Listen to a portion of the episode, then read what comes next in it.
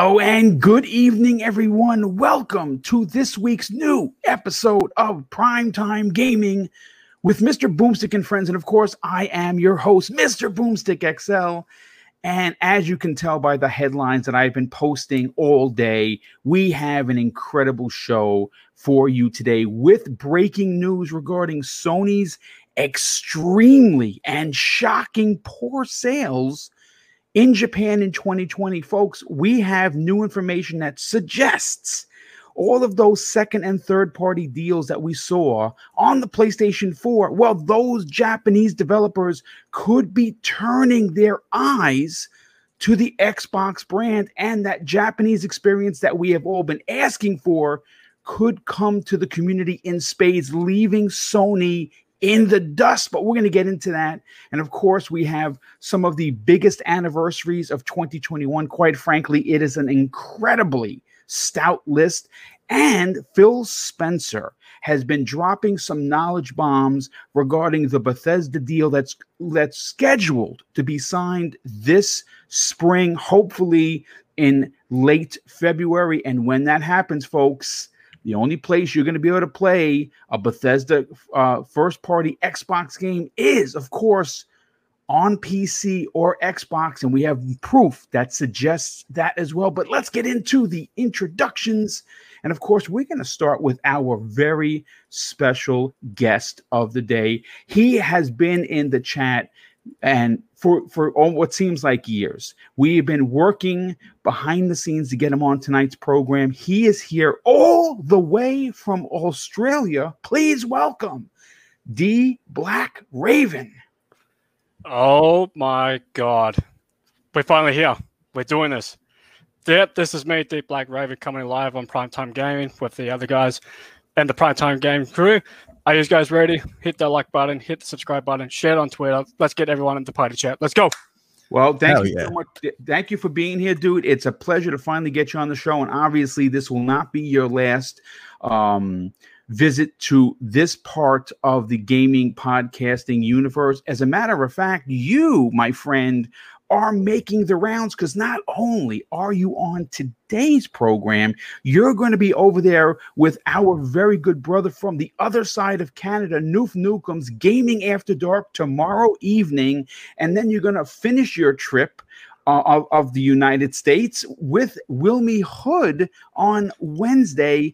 Making the rounds is, uh, I guess you can call that uh, just ho-hum of, because my goodness, three podcasts in a row, all people that we love and respect in the gaming community. And I think you're going to have a blast starting with tonight's show. But let's continue with the rest of the panel. You know him as our resident Cape Crusader. He got here on time because the Joker blew himself up. Please welcome Cybernox. What's going on, everyone? It's good to be here.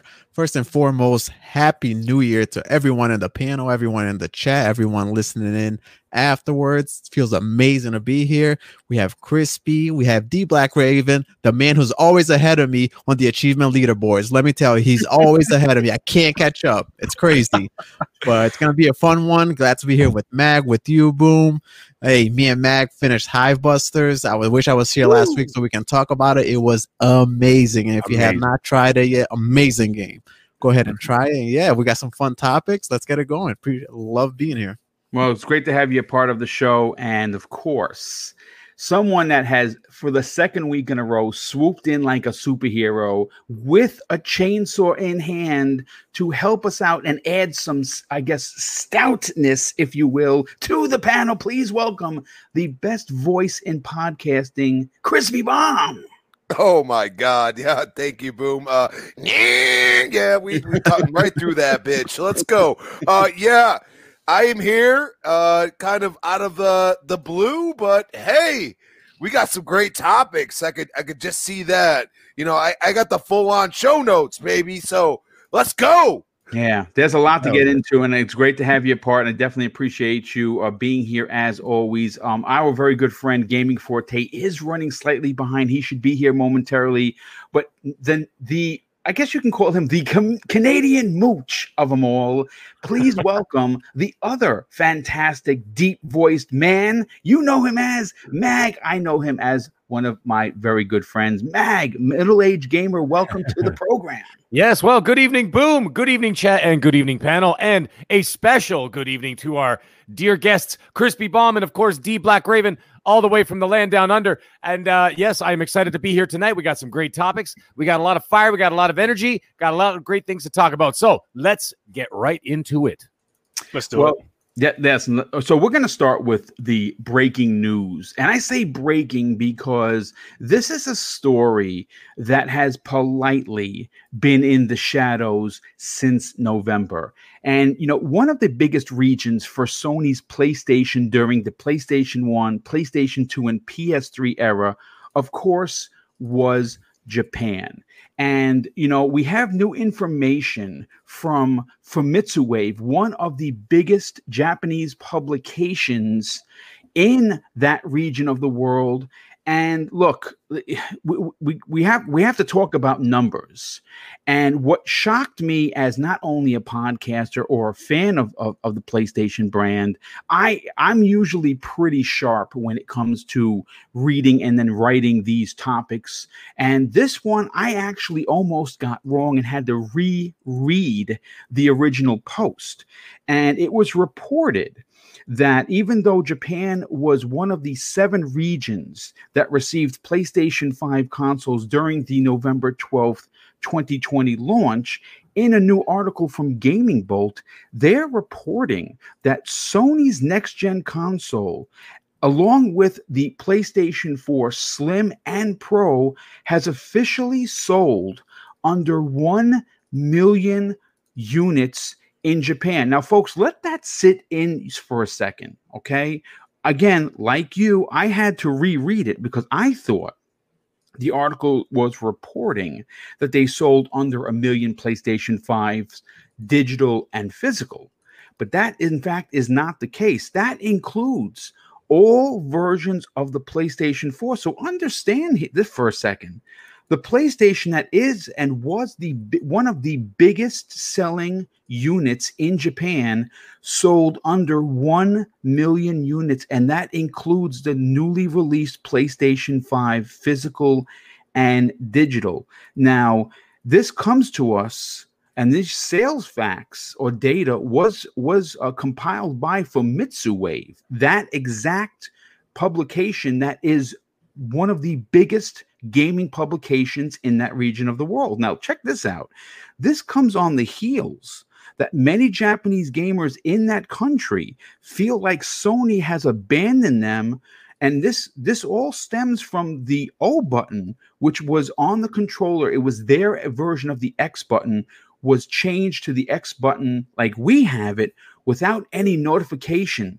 And that really set a sour mood for many, many people in that region. Now, this is where it starts to, re- we start to get really into the weeds of where there actually may be a turning of the tides with content. And here is why.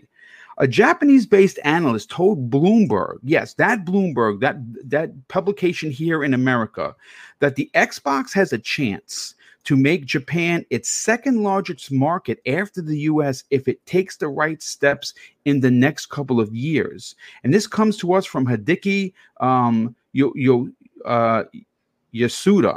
Now, he's an analyst at Ace Research Institute in Tokyo, and he says this: Sony's attention is drifting away from the fans Uh, in Japan, and they are starting to take notice. Now, D. Black Raven, I know you have a lot to say about this. Look, one of the feathers in the caps of many people who enjoy the PlayStation's um, exclusives to the Xbox exclusives, that came in the form of many Japanese-based titles. Now, that Japanese experience we're starting to finally get on the Xbox. But for the Sony fans, the PlayStation four was loaded with them. You know, we've seen them with the Yakuzas. We've seen them with the Neos. We've seen them with the Nier Automatas. We've seen all those kinds of games that we wanted, that we wound up getting much, much later after the PlayStation folks got them, was because Sony was the better selling console. Now, the one thing that we talked about pre-game is how proud the Japanese uh, people are, and, and how they take uh, very... Uh, uh, they don't take kindly to disloyalty. And if you ask a lot of people in the industry, many Japanese gamers feel as if Sony has dissed them, so to speak. And that could translate to sales of developers' games on the platform, meaning that because Project xCloud is doing so well in that country, we could see those same developers that put games exclusively on the PlayStation brand turn their eyes towards the Xbox brand because of how much mobile gaming is and how Xbox is looking to do the right thing in that country. D. Black Raven, what are your thoughts on this? Yeah, this is a, a very deep article to read through, but the thing is, is that xCloud is the secret weapon for for gaming. The reason why the Xbox is, is so ahead is because of xCloud and Game Pass. Mobile devices, it's, it's very large for the, the world. People mm-hmm. are playing games, and when you think about it, Sea of Thieves has made one million players all the way from Japan because of xCloud. But not only that too, I think it's got to do with scalpers as well. If people are having struggles to buy themselves a P S five, and you're seeing this ridiculous amount of prices. So the thing is, Phil Spencer's making the rounds in Japan, bringing Yakuza to Game Pass, Dragon uh, uh, Quest, and I think even Nier Automata. Final, Final, Fan, Final, Fan, Final, Final Fantasy Online, dude. Fantasy That's a big Star one. Also, Fantasy Star also. Um, yeah, oh, yeah. There, there's a lot. So Phil Spencer's been very aggressive to go out of Japan, grabbing all these I Ps, for the ecosystem, for the, us to play. And the thing is, they have to not forget about uh, Google Stadia as well. Google Stadia is already putting their ecosystem into uh, L G T Vs. Oh, geez. And to L Gs. So we could potentially see Google Stadia coming out swinging this year. Like, we don't know. We really don't know what's happening. So I don't think people should sleep on them, for starters. And Xbox, and it's going to come out fighting. That's all I can say. Well, look, uh, here's the thing. When you when you account for the majority of the conversation in last last generation, uh, it was Xbox has no games. More specifically, Xbox really didn't have Japanese games. And whenever a game was announced, whether it be an ongoing I P like Yakuza or a new I P like Neo, Neo, we as Xbox gamers didn't get those. And I have a real strong suspicion that with everything that is going on, folks, again, we have to follow the breadcrumbs. It's like, it, it, I'm not saying that I'm the greatest detective. That's not, that's not for me. That's actually Cybernox, because he's the Cape Crusader. But you have to follow the clues. And the clues start with the analyst saying, and it wasn't just this one particular, I could have pulled, I could have pulled seventeen analysts that said the Japanese gaming community feels as if Sony has shunned them, that they are no longer important, and that is a bad thing. They and and how how how do we come to that? Well, they change the O button to the X button, and that set everyone on fire in that region of the world, because that's not what they're used to. They have for years used the O button the way we use the X button. Sony changed that on them, and it was a ba- it was a bad look, and they have not fixed it as of yet.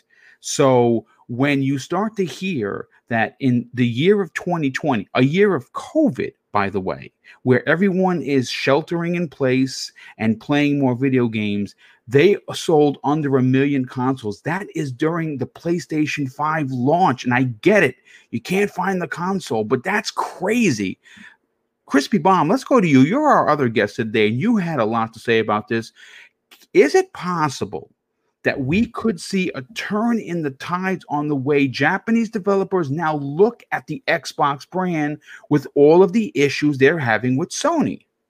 Absolutely. Uh, Japanese developers are very good at taking chances. They they also they make games that most people wouldn't make. And the problem is is the taking chances part. And for having Game Pass and xCloud in, in, in a, a similar aspect of what you would honestly think would not be feasible, you would not be able to sell or, or, or something like that. They're going to take chances, and, and they're going to make games that they want to make yeah. because they can go to Game Pass. If, if it doesn't work right off rip, if they, they're like, oh, we didn't sell enough, you can go to Game Pass and be like, hey, you give us a couple million to keep us afloat or whatever. If it's a smaller developer, if it's a larger developer, they're just putting money in their pocket. And you say, okay, now it's it's going to be uh, released on Game Pass.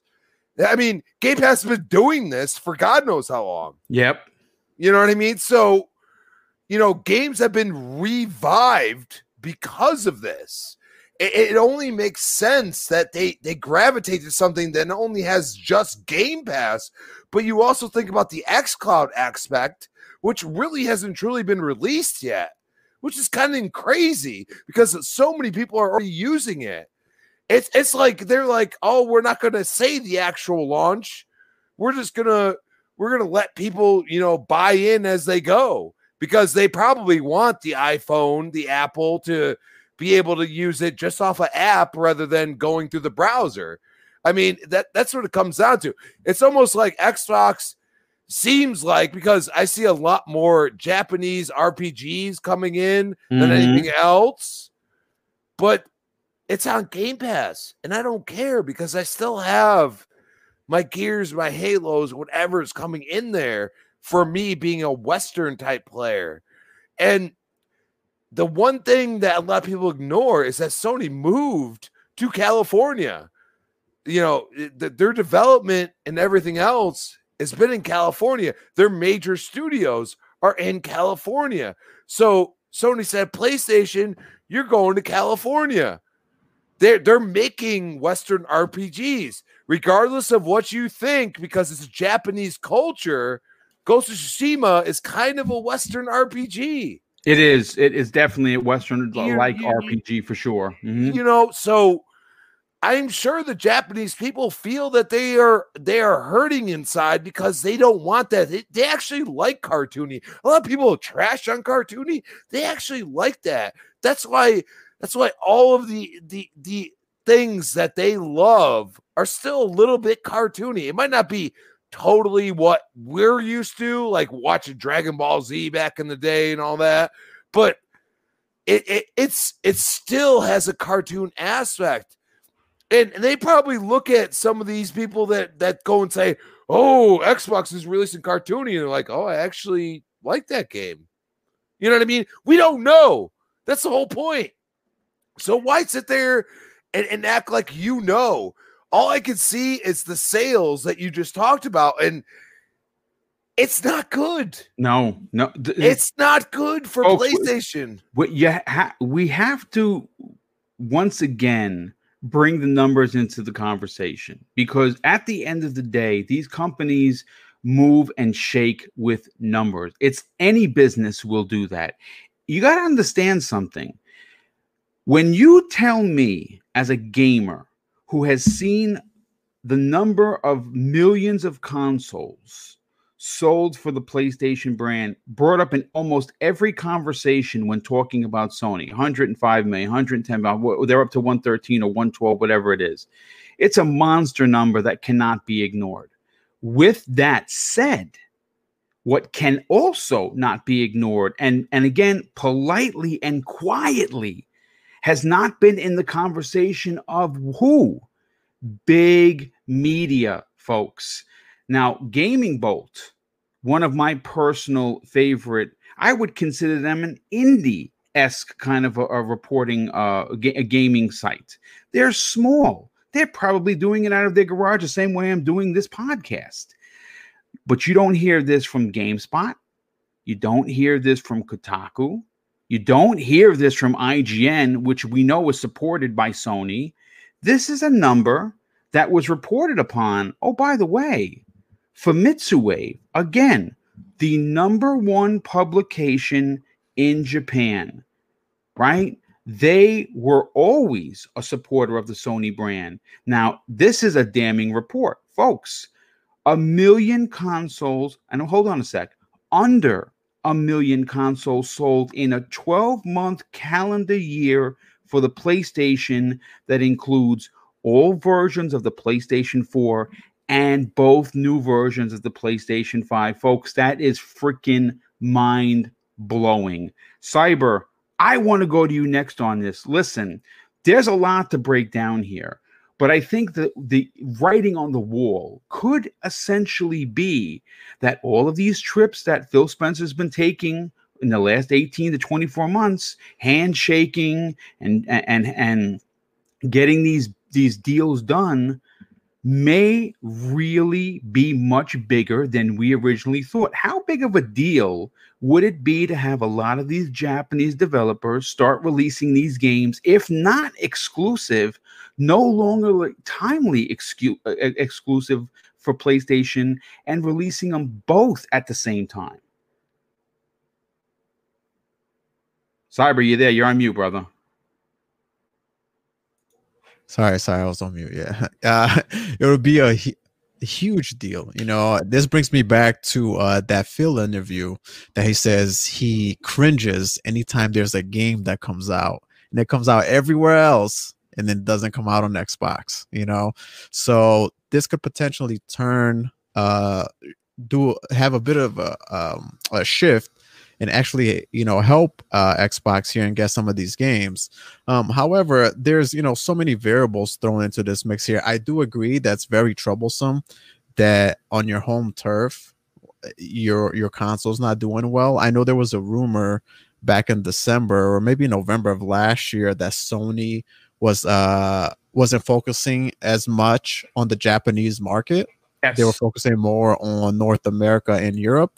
And uh, obviously, they denied that rumor. But now, looking at these numbers that you just mentioned, Boom, there could be some truth to that. You know, um, uh, I also agree exactly with what D. Black Raven said. Their gaming is starting to evolve. It's starting to shift into something that's more mobile, right? We, you know, uh, all over the world, everyone has, you know, a phone or or a tablet or things like that. xCloud is a big factor. Stadia.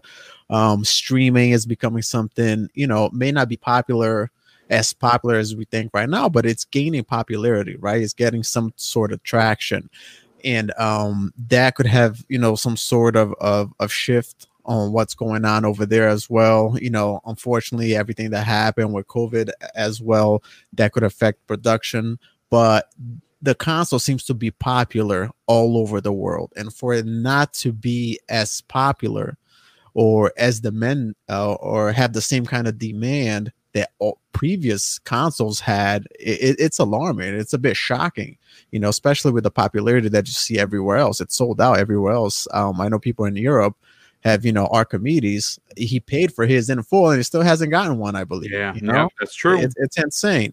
And so, that's, um, and, and that's true for both consoles, by the way. There's, yeah, there's yeah, a lot of people yeah. that are having issues with that type of thing. Like, for sure, yeah. Um, but on the P S five, there's something that you mentioned too, Boom. And um, my girl, when she, uh, because she worked for, uh, I mentioned here before, she worked on uh for Emirates. She she used to tell us that how proud the Japanese people were, that yes. they would they would never complain, they would never do anything. But if you if you did something that they didn't like, or or there was something that happened that caused them to not trust you anymore, literally, they would never fly with or or. do business with that company again. Yeah, you know, they, she they, said they, they're they, extremely they proud people. Dishonor, exactly. Absolutely, yeah. absolutely. And the things that you mentioned, the shift here, the shift that they, they've been doing uh, slowly, you know, changing the X and O button. That's something that they took, you know, kind of heavy-hearted over there. You know, all these things add up to eventually, you see, it could be a reflection of the sales numbers. So yeah, is there potential? Is it, is it a big deal? Of course it is, you know. Um, but I think uh, after they'll have, after we see another um, uh, another batch come excuse me, come out and uh, and we see more numbers down the road, then we can, you know, evaluate this a little bit better. But is it alarming? one hundred percent. Could Xbox benefit from this from a Japanese developer? Also one hundred percent. Yeah, no, absolutely. And I and, and I think that we're going to, time is only going to tell. Like, uh, but but again, the numbers don't lie. And mm-hmm. I think that there, we we are in for some, uh, I think this is going to be a much different, uh, again, I, I'm not suggesting that Microsoft is going to wipe the floor with the PlayStation uh, five. I, I quite frankly love both systems uh, a- a- equally, to be honest. I think both of them are going to be, uh, are going to have a great generation. I just think that the way that Sony wiped the floor with Microsoft in console sales in this country and other parts of the world, I think that that is no longer going to be the case. And I think Japan, because they are a mobile gaming culture, I think that Microsoft is is poised to potentially really take on Sony and maybe even one up on them. But I, I saved Mag for uh, for the end of it. Now, Mag, listen, you, you obviously are going to have a big opinion about this, and the numbers don't lie. And the one thing that Microsoft suffered during this generation was not so much their first party stuff, which we're going to get into because we have a big, we have a big, big Microsoft Bethesda topic that we're going to get on the back end of the show. But these smaller games that are considered by many to be like niche titles. And we saw them reign supreme on the PlayStation four. We still see them reign supreme on the Nintendo Switch. These two particular brands during last generation saw many, many Japanese-related titles come to those consoles and not even look towards the Xbox brand, because it was a brand that did did not have any traction, nor did it have any value in Japan. But that changed in the summer of this year when they released xCloud into Korea and, of course, into Japan. And one of the first games that were in that in, inside of that Xbox Game Pass Ultimate was Phantasy Star Online two, and it took off like a bat out of hell. And I think that a lot of the Japanese development community saw that. I think that there is a lot of value in Xbox Game Pass, and I think that because of the way Sony has treated that community, there's a good chance that we could see a changing of the guard. What are your thoughts on that, dude? Well, I got a lot of thoughts because I, I there's like eight million different directions that this conversation can go, but uh, I'll see if I can rope this all in like a cattle rancher. So let me start with uh, let me start with one thing. First of all, there's no console war in Japan because people, th- I know people over there. They don't mm-hmm. really buy consoles. Some do, yes. Okay, I'm not gonna say it's it's dead, but it's not the vast majority. Correct. Okay? And and who's going to fit a P S five in a Japanese apartment? Okay? You wouldn't be able to close your bedroom window. You'd have to put half the console outside. Well, anyway, in all seriousness. You have to heat your house. No. Yeah, exactly, right? Yeah, exactly. So anyways, in all seriousness, uh, here's the thing. It's all about accessibility in Japan, okay? They want to be able to play their games. They they play some of our games. I say our, okay, but I mean by like Western culture games. If they're not as big over there, they want to play their games, but they also don't want to get into that. They don't want to get into those ecosystems to do it. If you could do it on your own cell phone, which everybody on Earth has, okay, in their hands, or a tablet or something, something portable, something they can bring with them. That's why the Nintendo Switch is still doing well, okay, because it's portable, okay. Mm-hmm. Now, that this is where this is where Sony drops the ball a little bit, is that Microsoft is doing the xCloud thing. Okay, Google, I don't know what their plans are for twenty twenty-one. They've been awfully quiet. Uh, maybe they're going to start ramping something up. God knows what they're up to. But we're not talking about uh, Stadia. We're talking about xCloud, and we're talking about Sony. And Sony's um, remote play, the only way you could do that is if you own the damn console. So what's the point, right? So right. The thing is, with Microsoft, you don't have to own anything, just a controller for the most part, because actually I've noticed on xCloud, there's a lot of games that don't even require a controller anymore. Yeah, there's actually twenty-one games that use yeah. touch controls as there you go. Show. Yeah, that's a good introduction Okay, that's a good way to start, it, you know, with the, with the touch controls and everything else. So you've got that. So now you've got accessibility. So basically what people are going to have to do or want to do is be able to just subscribe to the service. Great. Okay, but what does Microsoft's responsibility now is to be able to cater to that crowd and to the games that they want to play. So what they need to do now is now that they say, okay, well, you know what, guys? We've got an opening. Our foot's in the door. Let's bash the door in. So that's when you start getting into these, uh, you got to get into those Japanese games, the games that they want to play. And that's where you start looking at, see, and we've heard those rumors before. I'm not saying it's going to happen. I most certainly don't believe it, but you never know. Uh, partnerships with Sega, um, they've already been mm-hmm. doing that, but maybe something a little bit more substantial in twenty twenty-one, something to bolster that lineup for the, uh, for the Asian market. I think that's a, br- a brilliant move. So that's what they're going to have to do. Now, Sony, on the other hand, the one thing that I can't blame Sony for kind of not turning their back, that's going to sound too dramatic to say turning their back on um, on the Japanese market, but they certainly are chasing the money. And who wouldn't? I mean, are you going to sit there and say, okay, well, what about Persona five? Persona five sold three million copies across yes. the world. Yeah. Okay, what is that compared to Spider-Man? Okay, twenty million copies that are selling in the Western markets. The money for the traditional console uh, gaming is in the Western markets. And by Western markets, it's not just North America. I'm going to include in that North America, Mexico, uh, uh, pockets of Europe, the U K, Australia. Okay, those are what I consider to be the Western markets. And those are the ones that buy The Last of Us. Okay, that buy, I'm talking about from the Sony side. Uh, The Last of Us, God of War, those kind of games, okay? Uh, Ghost of Tsushima, uh, all these games, right? But the thing is, that's where the money is. So if you, why would you bother? I would say, listen, guys, it's not working out. Just like Crispy said about ten minutes ago, Sony moved their headquarters, okay, for the gaming division into California. That's where the money is. The money is there. So you follow the money. Wouldn't you do that? I mean, if you were looking for a job or you're making money, or let's say you're in a business for yourself and there's an area here that you're like, okay, well, it's kind of wishy-washy on the business side, but over there, there's tons of money to be made. Wouldn't you move your ass over there where the money is? That's what I do. And so I think it's, I don't think it's hard feelings. I don't think they're doing it like in a negative. I think it's just business. Okay. I think it's business, and I don't blame them because that's where the money is for traditional console gaming. And like yeah. I said, you, you take Persona five, you take your Neo, your Neo two that sells one point two to two million co- uh, copies, three million copies. And then you got God of War breaking the door down with eighteen to twenty million, Spider-Man twenty million. Let's not talk about Miles Morales right now, but you know, those games, uh, Last of Us.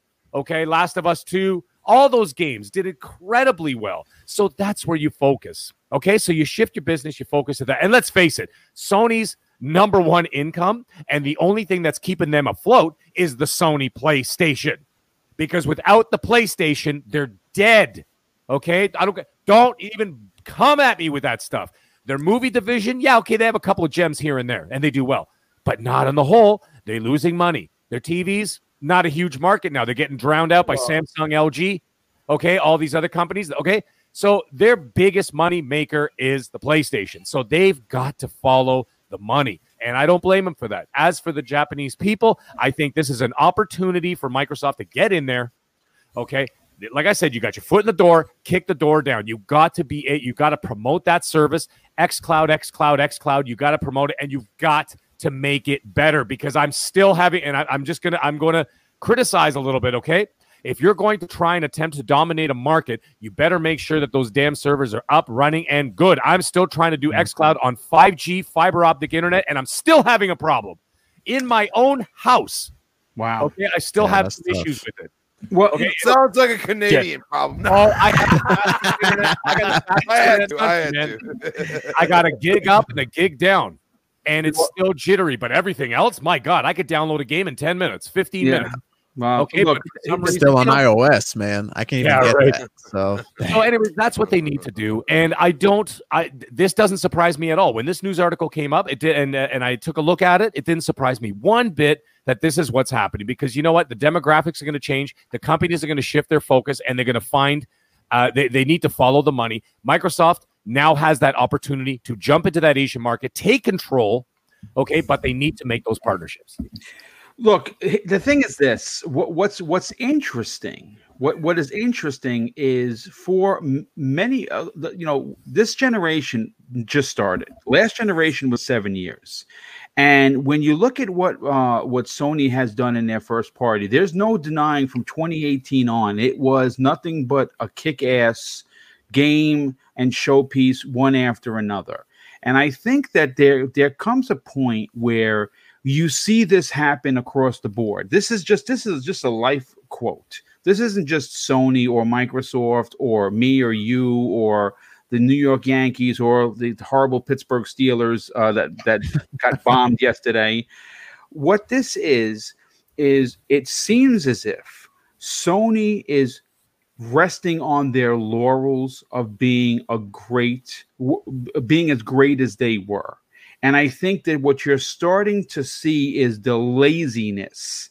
And, and again, maybe I'm looking at this from a different perspective, but when your home turf is telling you, and this is coming from analysts, like I said, I could have name dropped at least another six. We don't have time for that. This is a podcast, not a book read club. So I kept it just to the one guy that that made the most powerful comment. And if you're interested, D M me. I'll send you all the articles that I use and you could read for yourself. But Microsoft quietly is positioning themselves, not saying that they've won Generation Next. I'm saying that they are not going to be in third place for much longer, especially when you consider the overarching plan. And this is where Sony has dropped the ball. They don't want an Xbox Game Pass, right? Uh, you know, Jim Ryan, who said big things are coming, never came. And I think the big thing that's coming is they're probably going to rope uh, P S Now into your P S Plus subscription. But you're never going to get Xbox Game Pass like uh, on, on, the, on the PlayStation brand. You're just not, because they are an old school mentality company. And they want to sell you consoles and they want to sell you the games. But I got to tell you, I have to tell you, Japan, if this analyst is right, and Japan becomes the second largest place to play Xbox, folks, that is going to change opinions in a big way when talking about the Xbox brand in this new generation. But I do want to move on to the next big topic. And this one, this one's kind of a fun one. Um, I don't know how many people are going to get as excited as I was to write it. You know, with a new year comes, of course, new games, right? I mean, I, I think I think it's I think it's safe to say that, right? But with new games that are coming, that are poised to release in twenty twenty-one, some of the gaming's, well, some of gaming's biggest franchises are going to be celebrating some incredible milestones in, in gaming. And I put a list together. And what we're going to do is we're going to, I'm just going to read you off the list of who's celebrating what anniversary and how big of a deal it is. And we're going to pick a couple of out. And we're going to pick a few. We're going to get to those particular few. We're going to get the, the panel's opinion on them. And Nintendo, who, ha, who is uh, rumored to be releasing a Switch Pro this year, along with Breath of the Wild two, has some pretty big Um, anniversaries coming up for some of the most iconic characters. The Legend of Zelda will be celebrating its thirty-fifth anniversary. Metroid and Samus will be celebrating its thirty-fifth anniversary. F-Zero, the thirtieth anniversary. Pokemon, its twenty-fifth anniversary. You have uh, uh, and the N sixty-four and Mario sixty-four celebrating their twenty-fifth anniversary. Um, you also have Animal Crossing will be celebrating its twentieth anniversary, and obviously Animal Crossing that released in twenty twenty completely exploded on the scene. And this one is a small one. It's a small one, but a one that I hope brings back it in a big way. The Wii and the and Wii Sports will be celebrating its fifteenth anniversary. I still play, folks. You make fun of me if you want. Wii Bowling. I love it, dude. It is just so much fun, and I still freaking play it. I still have my Wii hooked up because it's not so much for me, for my nephew, but I still play bowling. Um, here's some of the other ones. Sonic the Hedgehog, its thirtieth anniversary. Capcom's Resident Evil is celebrating its twenty-fifth anniversary, and we are getting a lot of R E this year. Uh, Toys for Bob, uh, well, Crash Bandicoot is celebrating its twenty-fifth anniversary. Uh, Pers- uh, Persona uh, is celebrating its twenty-fifth anniversary. This is the biggest one I personally think of the list. Microsoft's O G Xbox, and of course the Master Chief Halo Combat Evolved, celebrating its twentieth anniversary. And I think we're going to get a two-pronged celebration this fall. Um, Insomniac and uh, Insomniac Games uh, Resistance Fall of Man, its fifteenth anniversary. Bethesda Studios, uh, Elder Scrolls um, four: Oblivion is fifteen years old, and the one that we uh, the, the, this is a smaller one. Overwatch is five years old. Now, look, I, I want to go back to Resident Evil for a second, because that's obviously my favorite franchise. Uh, and we, like I said it, it before, we are getting a lot of Resident Evil. Not only are we getting Resident Evil The Village, but we have the rebooted Resident Evil movie franchise that just wrapped shooting, that is going to star all of the real characters, no Mila in this one. We also have uh, two different Resident Evil T V shows in the work. One is live action that is supposed to take place after the film, and one animated on Netflix. Um, of course, the big one is Microsoft's O G Xbox, and more importantly, Halo Combat Evolved, which of course Halo Infinite should in fact be releasing on November fifteenth of twenty twenty-one. That is going to be big. But it's some of the um, Nintendo ones that has me excited. More specifically, I mean, everyone loves Zelda, everyone loves Metroid, but you don't hear enough people talk about F-Zero. I am hoping that we get some sort of F-Zero revival. Uh, these are all big, big um uh so, you know anniversaries. But D. Black Raven, let's let's uh let's go to you first on what what jumps off the page as being uh an important anniversary to you as a gamer. Okay, um I'm twenty-five years old. I was born in the, in the nineties. Okay, and the, the first video game I played was Crash Bandicoot. That's one of one of the my childhoods when I was a child, and my parents bought me a P S one for Christmas. And all, all I can remember is that, that orange character jumping around, smashing boxes, and these tough-as-nails uh, levels to, it's to surpass. It's so tough. And when the um, Visceral uh, released the Crash Insanity collection, I was like, yes, I need to get this. And the graphics on that was incredible. The gameplay was much better, smoother. And I have three thousand the gamer score on that. It was not easy. Wow. Yeah, and um, another game is that Halo Combat Evolved. That that is also my childhood. The funny thing is, when I went to my auntie and uncle's house for Christmas, and my uncle, I said to him, I was like, "What is that big black box?" He's like, "That's an Xbox." And this, see this massive anvil-sized controller is the Duke controller. The Duke. That thing was so huge. I was like, "How am I supposed to handle this?" And my uncle was like, "Did I come play Halo?" I was like, "Sure." And we played through that on Heroic through the whole day. And I said to, to my parents, like, "Can I get an Xbox?" It's because of Halo. you, you along um, with a lot of people. As a, a lot of fact. people, yeah. Um, the biggest revival I would really want to see is definitely F-Zero. That game was so good. Oh, my God, yeah. Like, mm-hmm. Nintendo, what are you doing? Stop sleeping on it. Get that back. It's one of the best races. And for another one is definitely Zelda. That I've heard, I don't know if you guys heard the rumors or not, but apparently there's going to be like a Zelda H D remake. Yes. For the the Switch Pro. Yeah, that's day one for me. And another one is Metroid Prime. I played the absolute shit out of that. So I'm, I'm up hoping we see Metroid Prime four this year. At least a, a new trailer or teaser and a release date. Yeah. But and for another one is Sega, um, Sonic. I don't, I want a new Sonic game. I really do. You know what I'm hoping for? You know, w- w- I know a lot of people don't like H D remasters or remakes. Uh, I'm a fan of it because sometimes going back to some classics ruin what you remember. Uh, one of the one of my most fondest memories uh, comes um, at uh, the release of the Japanese import uh, version of uh, uh, Sonic Adventure. As a matter of fact, Jay the Retro, uh, uh, um, uh, Jay the Destroyer, and I uh, hung out on Christmas Eve, and we waited for that import to came uh, come. And sure enough, on Christmas Eve, like almost at like the twelfth hour, we finally got it, and we he went home with his copy. I wound up staying up all night playing it Christmas Eve.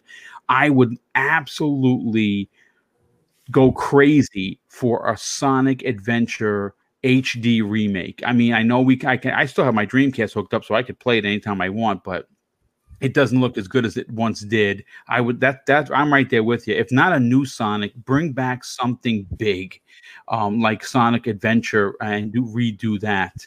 Uh, those are all great picks, dude. Oh, oh, and, and it's crazy that you have such an uh, an affection for a lot of these older titles that you didn't play, because obviously you're only twenty-five years old. So that's correct, right? And that's that's pretty awesome that you have, because again, many people in your generation, they don't respect. No, I'm being I'm not even trying to be funny. Like, I'm the old man in the room, yeah, yeah. for sure. I'm fifty years old, so I mean, I I'm double. God damn, I'm double your age. Jesus.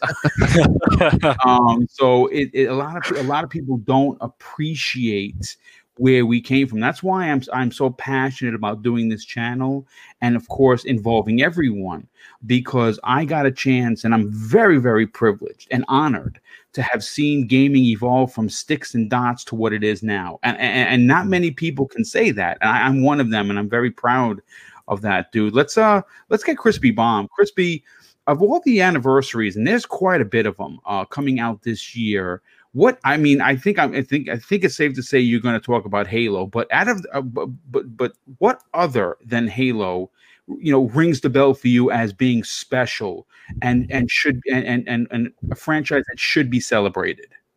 Well, it feels like it. This is a Nintendo topic after all the uh, anniversaries they have going on there. Um, I will say, like uh, Zelda being older than me is kind of crazy to think about. uh yeah i mean i mean I'm thirty-three, so yeah, that, that's kind of wild to think about. um I will say this, uh Nintendo got me into the gaming space, and I enjoy what they have, like, but I'm also like this true at this point just multiplayer gamer. And you know, like, if I'm gonna play Nintendo, it's gonna be like Smash Brothers. It's gonna be something that That, that involves other people, uh, mostly couch co-op, which I feel like Nintendo needs to work on that. Like, they need to make their online infrastructure much better than it is now. I, I, I think anybody that plays Nintendo Switch at some point in time agrees that they, they continue to kind of ignore that, which... maybe it's to their benefit at this point, which is kind of wild to think about, but they're, they're selling consoles gangbusters. Um, with all of these, you, you got, you got Zeldas, you got, you got all these games that are proprietary to, to Nintendo.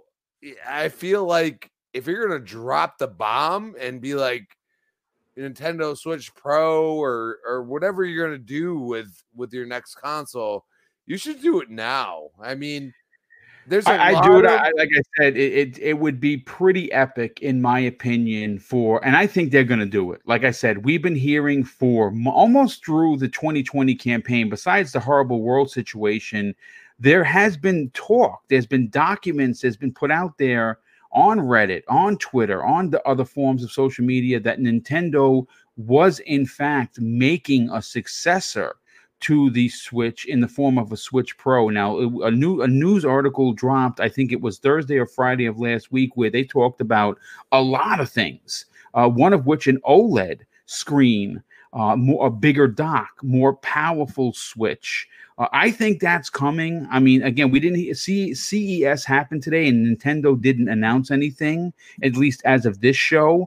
That could change tomorrow and the coming days, but I think we're going to get a, a, a Switch Pro this year. I don't know if it's going to be in March, like I'm predicting. I'm probably wrong, but I would like to see it, because that will be the, I think, the fourth anniversary of, of the actual console, right? I think, yeah, it would be the fourth. It came out in twenty seventeen, so it four years later to release a pro version that, you know, gives you a little bit more power, an OLED screen, a longer battery life, a bigger dock. I am all in, dude. Well, and, and you know, it's it's one of those things, like, I don't hate what people love. You know what I'm saying? Like, right. If you love that type of game, you know, that that's good on you. Like, I'm not I'm not gonna sit here and be like, oh, it's, you know, it's it's a rehash and everything else. Like, a lot of people say that. A lot of people say that about Xbox and never talk about Nintendo doing this, which is which is wild to me. I just I don't understand the logic in that. Like, look, I'm a logical person. Like, okay, I've seen, I mean, I can't even count how many Mario iterations between racing and and just three D and and you know, side scroller. Like, I, I've seen so many in my lifespan, and and the game is older than me, for the love of God. So I love it's it. Just, it's just a little wild to me that people hate on the fact that Halo Infinite is going to come out exactly when they said it is, because they have waited long enough. The game is done from what I've seen. They are going to go ham on this game. Craig is not going to exist anymore. Well, hopefully this he game, does. No, no, he's going to exist in the memes that came out through that time, because that made Xbox, Phil Spencer, look at it and say, you know what? They're not ready. And they brought in, you know, Statham and all these other people. They, they said, okay, we're going to bring in the whole honcho, because we're in COVID times and we got to have every person looking at this and saying, let's make this better. Let's make it visually appeasing yeah. to especially the gamers now. And that's one thing I got to give Nintendo credit. They never looked at that. They really haven't. So if they do bring out a pro, that would be pretty incredible for a lot of hardcore Nintendo gamers that aren't going to sit there on this Xbox, you know, centric channel that we talk about PlayStation and everything else, or not going to sit on the PlayStation channel. They're going to listen and they're going to say, hey, you know, I got nothing to say about that, because I'm playing games that, for me, when I when I played the Switch with my girlfriend's son, felt like a thirty-two bit. That's what it felt like, to yeah. be honest. And I'm not I'm not saying they're trashing that. The point is, is that they have a lot of hardware type things that, and, and I will say this, imagine them buying into xCloud, because they're already yeah. they're already playing. You could play Outer Worlds on Nintendo Switch. There's a Think potential, and it's it's horrible. It's horrible. I played it. It's horrible. it is it is so far on the frames and everything else. But if you have that back end software to make up for the hardware, yeah, it does I, a heavy lifting for it. Yep, and I'm telling you, like, because it's a mobile device, if they come out with a Switch Pro and not necessarily leave it all behind and go to, you know, a home console, I'm telling you, they might buy into that, because, like I said before, xCloud is still in beta. Yeah. Think about that. Think about it. It's been in beta for like almost a year now. We're getting close to that. You know what I mean? So think about that. It, they, they are not messing around on Xbox side. And I'll tell you right now, it's it's not even in beta anymore in Japan or, or South Korea or any of those. It's not in beta.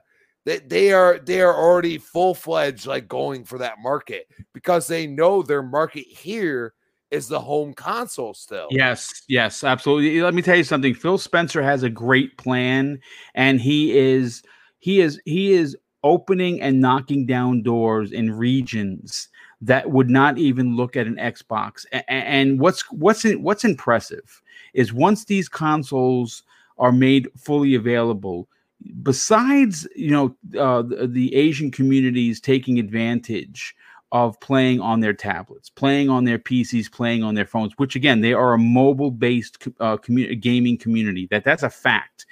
But what's interesting and where I think you're going to see a much different conversation is with the Series S. It is small. It fits on a bookshelf, and it, it and it's fine. As a matter of fact, Paris Lilly, good, uh, uh, you know, the, the one of the voices of Gamer Tag Radio. He is now part of the X Xcast on Kinda Funny. Um, And he was talking about how he he has, you know, Paris is a is is a is a diehard gamer. He has a third, uh, you know, a a thousand dollar, um, uh, you know, graphics card in his computer. Like, and he has a Series X. And he was talking about how he has just been enjoying the hell out of playing games with his kids and his wife on the Series S. And because, and one of the things that he loves about it is because it's so small. That is going to be appealing in that region of the world as well, dude. Well, that's it's a also it's a two-pronged no, approach. It's a two-pronged approach, okay? Xbox is trying to put every hand in every cookie jar. Yes. A lot of people are ignoring this. They are, and I've said this. I've said this on multi. I've said it on your show. I've said it on Next. They are trying to put every hand in every cookie jar. They have the software compatibility. They have made, you know, things that we use throughout our days in our entire lives. They understand how it works. But now you have the backing of the C E O of the entire company that says, you know what? We're going to buy ZeniMax and we're going to make their games on our platform. And we're going to give them the money to do what they want. You know what? And that's Phil, too, because Phil's sitting at the table and he's saying, hey, you know what? We have to let people do what they want, because if they don't, they're not going to want to be here. That's number one. You have to look at the consumer base. Consumer base is all over the place. You can tell me what you want. Consumer base is all over the place. You could love Last of Us two. You could say it's the greatest game of all time, but you might be sitting there playing Call of Duty at the end of the day. And that's that's what a lot of people ignore. Like, the multiplayer aspect of Xbox continues to be in the realm of discussion, and it's just annoying that people ignore that, because they give you exclusives that have multiplayer built in, and it's just it's it's a horrible narrative. I, I hate it. I, I think I laugh at that when when I G N and everybody else is is is basing their scores on Metacritic off of a multiplayer and single-player game that comes out immediately, and you get both at the same time. And then you don't talk about the fact that Spider-Man or Last of Us or Ghost of Tsushima is going to come out with a multiplayer after.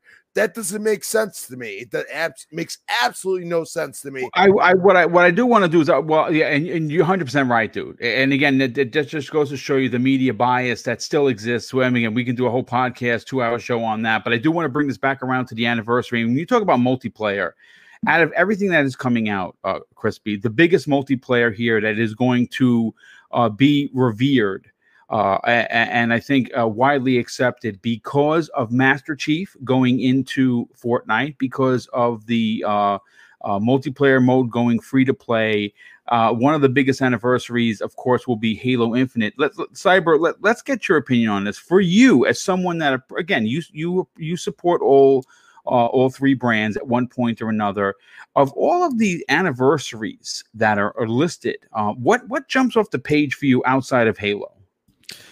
Outside of Halo, I would say uh, Zelda is what jumps out uh, for me. I, I love the Zelda franchise. Uh, Breath, Did of you play Wild. Breath of the Wild. I, I'm still playing it, so nice. Just so you know, it's it's an amazing game. Really, really enjoying that game. Um, it's just uh, I, I for some reason, man, I, I fell off Nintendo games. I, I really did. I, I took a hard falling, but Zelda is one of one of my favorite franchises. And I'll, I will always go back to that game. But um, I have a Switch, you know, and, and I do have a couple of games on there. This just seems to me that Nintendo is preparing themselves for a big year. They have yes. so many anniversaries mm-hmm. this year. It's incredible. Okay. Like you said, Metroid, Legends of Zelda, F-Zero, Pokemon, like it just gets Super Mario, the GameCube, like the Wii Sports. It's insane. they're they're prepared to do probably uh you know, put out a couple of kind of like what you said, maybe some bundles, maybe some remasters, you know, things in that nature. But I was with you, Boom. Um, I, I kind of tell people, you know, sometimes it's better to to leave the nostalgia that you had for older games. I'm not talking about like a ten year old game that still, you know, plays well, but like like some of these games, right? Like thirty year game, twenty year old games and things like that. Leave nostalgia where it is, because sometimes you can go back to those games and you can ruin your memory. Yeah. You know, yes, it it's one of those things. It's so tough. But yeah, man, uh, Resident Evil is a big one too, man. I love that franchise. You know, I love that um, the, what they've been doing with the remakes. That's a proper remake, uh, in my opinion. And um, but besides that, Halo for me, you know, that that's got to be the big. This Halo, there's a lot riding on it, you know, and uh, for it to be the anniversary of of uh, Combat Evolved.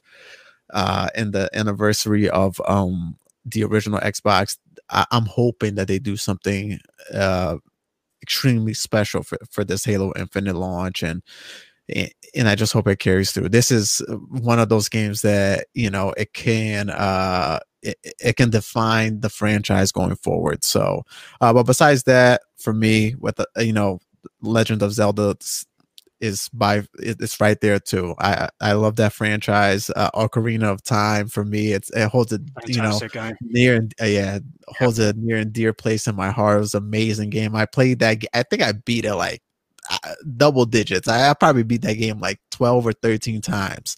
You know, at, at that point in my life, I, I I was just playing it all the time. So it's a great game, man. And um yeah, it looks like Nintendo's gonna have a big year, but. For me, out of all this list, out of all the um all the games that you mentioned, to me, Halo by far is what I'm most looking forward to.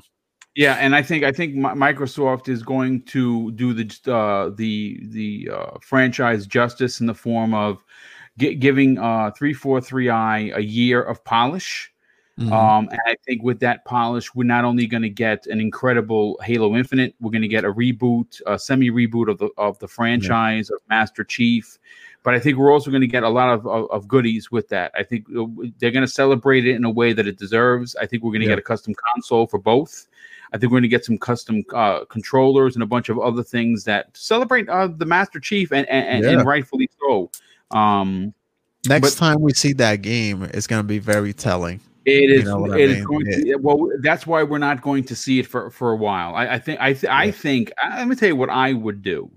Um, if I were three four in three four three Industries, uh, and I was of uh, Bonnie Ross, or I was Phil Spencer, what I would have done uh, to show the difference in what we saw in July is literally beat for beat, take exact exactly what we saw. And re- and show it side by side of what the final product is going to be, and and you know who we can all thank. We could thank all of us as fans uh, the, the, that we weren't willing to settle for a ho hum uh, Master Chief revival, and that by the time we finally get this game, it is going to look like a next generation monster. Uh, but Mag, let's get you in on the conversation, and we're going to move on to the big Xbox topic of the evening. But before I do, I have to thank a couple of people. C M B R drops a very generous five dollar super chat and says, "Thanks for hosting, Boom. A lot of work goes into these shows, and it's great to have some have space to hang out each each week. Here is some money for the twenty twenty-one prize pool." Well, dude, thank you so much for your generosity, and of course, thank you for always being here. We have another super sticker came in from our very generous friend of the show, Black Eyed Dog. He drops an outstanding five dollar super sticker. Thank you for being here, brother. Uh, Mag, for you, mm. outside of Halo, what jumps off the page as one of the bigger anniversaries that has you excited for, for potentially some new content on said game? Well, first of all, I gotta say my nostalgia as I'm getting, you see, I'm going the opposite direction of a lot of, of a lot of people. The older I get, the less nostalgic I'm getting.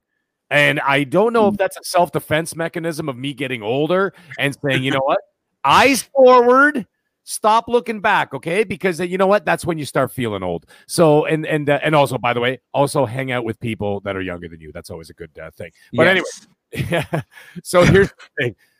I'm like those games, I, I looked at the list and I'm like, okay, they're great, but I'm not, I'm not interested anymore. And the reason is not because they're bad. I'm not saying that at all. They're magnificent. Every game on that list is a magnificent game and a, a magnificent franchise. However, outside of Halo, which is releasing a new one, and of course, Resident Evil and uh, Zelda, and I believe Metroid Prime four, whenever the hell that's coming out. Um, you know, th- those games, especially the older ones, are like, okay, it's been, you know, thirty years since this or twenty-five years since uh, Resident Evil, this and that. I'm like, good, keep them there. Keep them there because I want to see these franchises move forward in a different way. It doesn't have to be ex- completely different, but do something refreshing if you're going to move the uh, these franchises forward. Like use it as a, you know, as a momentous occasion saying, wow, I can't believe I've been playing, you know, uh, whatever, this game for thirty years or Sonic for thirty-five years or whatever. And but if you're going to move it forward, you got to do something different. And the only one that stands out to me to date has got to be Resident Evil. And the thing is, I know some people don't, didn't like it, and I don't get it. I honestly don't get it because it was my twenty seventeen ga- uh, Game of the Year. Mm, mine too. You're goddamn right, because when Resident Evil one to six, and then they remade one like three times and whatever else, right? Then they finally came out with seven.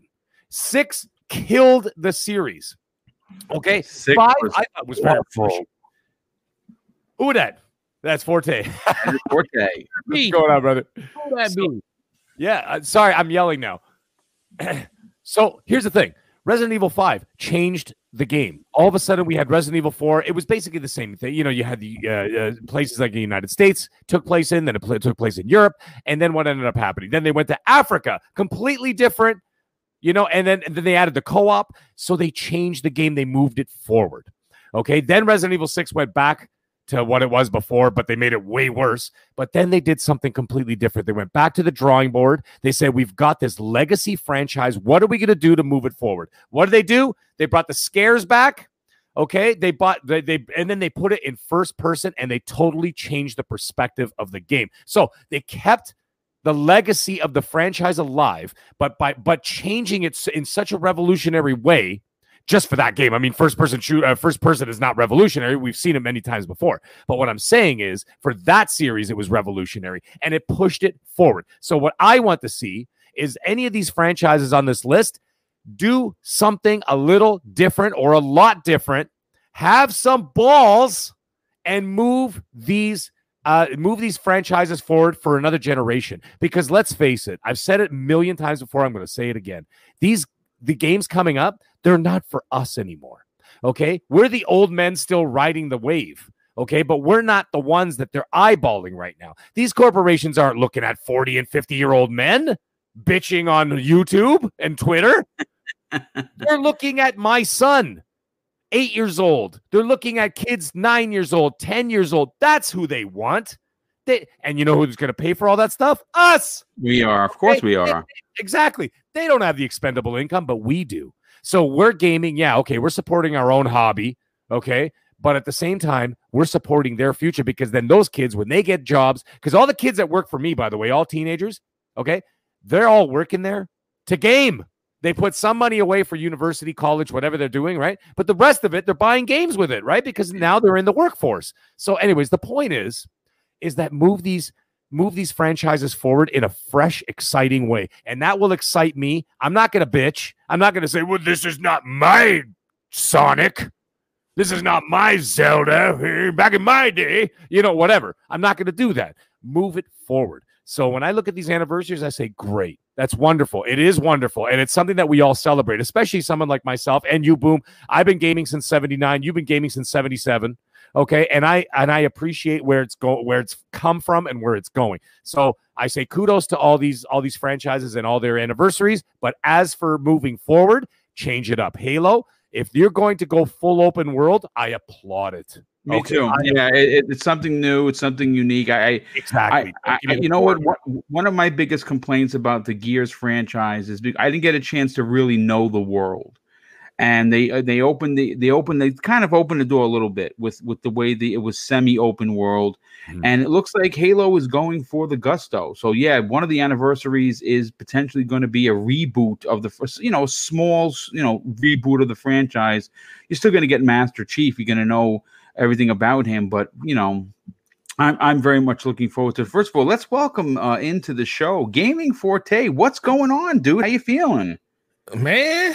Look, man, it's um, it's great to be here, man. You know, when um, when your associates call you saying they cat throwing up under their bed because they swallowed a whole furball, it's like, man, there's like I could come in for the last. I say no, just just stay home. Just don't bother at this point. At this point, just stay home. I'll I'll work by myself. But it's um. It's good to be here with you guys. I've been listening to it the whole time. So you um you guys have been um killing it with the um the topics and stuff, and it's good to be here, man.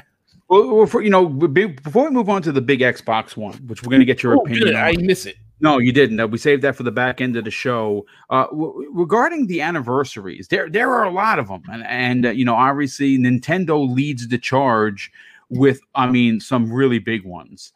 Yep. I mean, you have Legend of Zelda. You have Metroid, you have F-Zero, you have Pokemon, you have Animal Crossing, you got Wii Sports. And, of course, you have some of the other bigger ones. You have Sonic is turning thirty, Resident Evil's turning twenty-five, uh, Crash Bandicoot is turning twenty-five, Master Chief and the O G Xbox are twenty years old, respectively. Um, of course, Bethesda's The Elder Scrolls is fifteen years old. For you, what, what jumps off the page, and what are you the most excited for to see brought back and celebrated with potentially H D remakes or even new entries to the franchises? You know, a couple years ago, it would have been Halo three, but they skipped over it for some yeah, they sure reason. Did, yeah. I'm mm-hmm. like, what, what's really going on? Can we like not get a remaster of Halo three, which is probably my favorite Halo, the, one of the best ones ever? I mean, it's the one that you threw the kit and caboodle at when it came to market, and you know, all that money that they spent on that game. You would think that they would want to, you know, rehash a little bit of that excitement around it, but um, hopefully we get that when it comes to the. Uh, the twenty year anniversary of the game or something, which will be a ways off still. But um, for me, the one that I was super excited for is the one that we're supposedly getting next year that just got rumored that is coming out in March, which is, which is Mass Effect. You know, that's my favorite franchise of all time. And um, the only thing about it is, and the only reason I'm really still super excited is that we know nothing about it. It's like, we know what the game is because we all played it, right. But we haven't seen screen. And if you don't know, check out my man Slomo Backstop. He did a video on it today. And uh, we know nothing about what this game looks like. No screenshots, no nothing. It's just kind of weird. But it's like, I'm just very, very excited to jump back into that franchise again, um, to get however many achievement points it's going to give me with all the D L C and everything. I'm going to do that thing. five thousand gamer score. Man, whatever it is, it's going to be it's going to be incredible. And, and, and most of it's probably going to be buried in all those D L Cs that Mass Effect two had. But um, Forte, you, you think it's going gonna be just a remaster, right? It's like, I don't know, it's not gonna be a remake. Okay, it's hard. It's hard. It's hard to say because they yeah. haven't said anything. I mean, only uh, Forte, they've been working on this for a while. I mean, a we, while. Could, we, we could get a Resident Evil two esque remake of right. Mass Effect. What? That's that's like three come out? It comes. They got a rumor for March. It was the rumor came out today saying no, no, no. When did Mass Effect three come out? Mass Effect three came out two thousand eleven. It's been a while, man. Yeah, like two thousand eleven, two thousand ten, somewhere in there. But yeah, that's the one that really speaks to me the most right now. But if I had to like throw some other ones out there, it would be really, really good to get um like remasters of like some Xbox's original games, like something like like the original. Like I know they redid um Anniversary Edition for Fable two, but I would think it would be really good to go back and um. do the original one and remaster it just so you can get people excited for the next one that's coming out, because we don't know when that title is actually going to release. So why not have something in the background, at least give it an enhancement to the point where it could probably play fourteen forty p, better frame rate overall, get people just excited for the game all over again. It's kind of akin to what I always said about Final Fantasy. You know, when you got a franchise that prints money, or at least to the point where a lot of people are uh, clamoring for it, why not give it to them? The fact that it took Square so long to give us Final Fantasy Remake. It was kind of, it was a tragedy, but guess what? Once it came out, it sold like crazy, and it got people reinvigorated into the um into the atmosphere of wanting to play those games again. And that's why you see so much excitement around the new Final Fantasy sixteen that uh, PlayStation showed off um, late last year. So let's just hope that Xbox does something like that. I love what you said about Resident Evil, um, um, uh, Mag, because that is something that I was super excited for. And it wasn't really the first person mode that they did to change it up. It was the V R mode. The V R mode to me was like an experience inside of another experience, because I was like, what is going on in this game? And the fact that I refused to play it in V R, and then I saw my, at the time, thirteen-year-old daughter say, well, I want to play, you know, she loves Resident Evil, was like, well, let me play. I want to play it in V R. And I watched her play the whole game from beginning to end, and I was like, yo, your boy Forte can't be, he can't, he can't, he can't let his kid literally be one of the, like, I'm scared. I'm like jumping and stuff when I'm playing it. I'm like, how's she gonna do this and I can't do it? So she actually, you know, got me to want to do it. So I want to see more games do stuff like that. I haven't heard anything about the new Resident Evil when it comes to um, Village. Are they gonna have V R ev- available in it? Because I think that was one of the really big selling points for seven, because we really don't have a lot of games that have full-on blown V R through the whole thing, where you could do it from beginning to end. But if they can iterate on stuff like that, that's the things that I want to see in remasters. But Mass Effect is the one that I'm looking forward to the most, and supposedly we're getting there early this year. Yeah, well, that's going to be a big one, uh, and I think everyone is going to be excited to play. That's going to sell millions and millions and millions Absolutely. Of copies for sure. But what I want to do is I want to move on to the biggest topic and talking point of the evening. Um, and, of course, we're talking Xbox on this one. Now, when hearing head of Xbox, Phil Spencer, talk about the brand post E three twenty eighteen, there was an upbeat cadence in his voice. Now, his passion as a diehard gamer and his love for the Xbox community makes him the right guy for the job. Now, when Phil was promoted in late twenty seventeen to his current position, the biggest issues was, of course, Xbox's first-party content. Now, depending on who you ask, it still is. Now, thanks to a new article that I pulled from our friends over at V G C, which, of course, is short for Video Game Chronicles, Phil Spencer had a lot to say about the importance of the ZeniMax Bethesda deal, and here are some of those quotes. He says this: I'm excited about twenty twenty-one and Bethesda. It is an important part of what we're going to do moving forward. twenty twenty-one is when we'll get the final approval. Approval. I feel I feel really good about that. Everything is on track. We'll start then really getting into some of the planning that we can do with them. Right now, we're really hands off with them as they continue to do their work that they're doing, because we don't own them yet. Reflecting on the deal's surprise announcement last September, Spencer said this: he was glad to see the positive reaction from the Xbox fan base. And probably more important, at least for me right now, is that the Bethesda teams are just as important as their other first-party studios. Now, he finishes this interview with this: I cannot wait to get it closed so we can start working like one company. I'm incredibly excited about Starfield and a lot of other things, some announced and some not announced, that we're working on. I just think they're going to be an incredible addition to our first-party studios. And he finishes it with these last quotes: when I think about our R P G capac- uh, capability with Obsidian and In Exile, the work that Playground is doing, which is now out there with Fable, and with uh, and with what Bethesda can do, it's a massive compatibility, uh, uh, uh, uh, cap- capability, I should say. I think about our F P S capability with I D, three forty-three, and the work that we can do. It doubles the size of our first-party studios when Bethesda joins, which is pretty amazing when you think about it. Now, look, folks, here's the thing.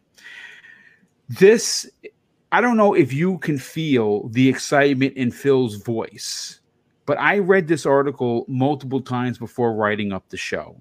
And you, at least for me, as someone who appreciates what he does for the brand that I play the most, I could logistically feel how personally excited he is. Now, my question is quite simple to the panel.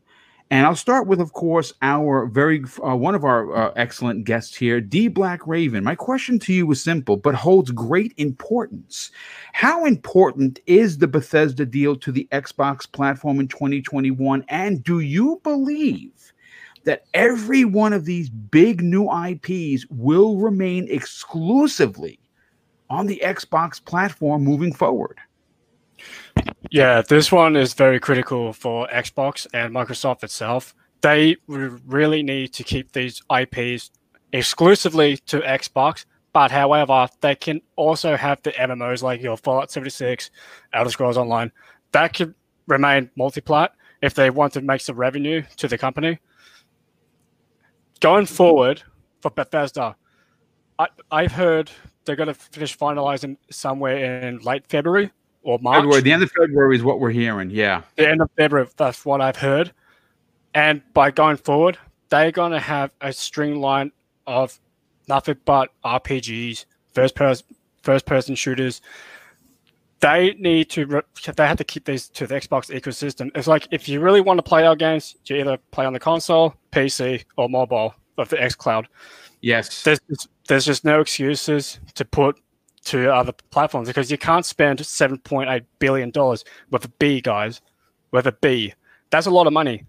So uh, they they just need to keep it on the Xbox system, because for us Xbox fans, we have been begging for exclusives to our ecosystems. Yeah. And there's people saying Xbox has no games, but that's the answer. For me, there's no there's no more for that. There's really no more for that. So I'm really excited for what's going to happen for Bethesda and the relationship with my Xbox. And get this, did you guys saw the Lucas Arts uh, being uh, put up on Twitter? No.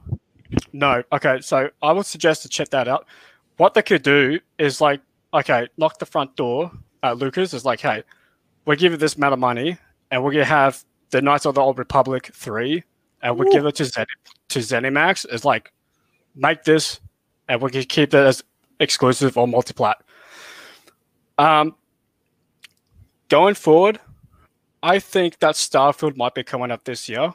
It definitely is coming out this year, and I, it, and I believe I, it's going to be on P C and Xbox only. I really do think that's coming up this year, and the I P I'm really excited is definitely Wolfenstein three. I think that's, that's, yeah, that's a possibility. It's it's been a while since a proper Wolfenstein, and not not you know, one of the side ones with like the daughters and stuff. Like Machine Games could have been hard at work at this, and we could. Hey, you never know. We could see it this year.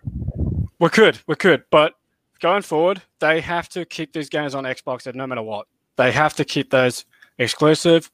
If you want to play it, I will say this again. If you want to play it, console, P C, or xCloud, these are the options that you want to play. That's all I can say.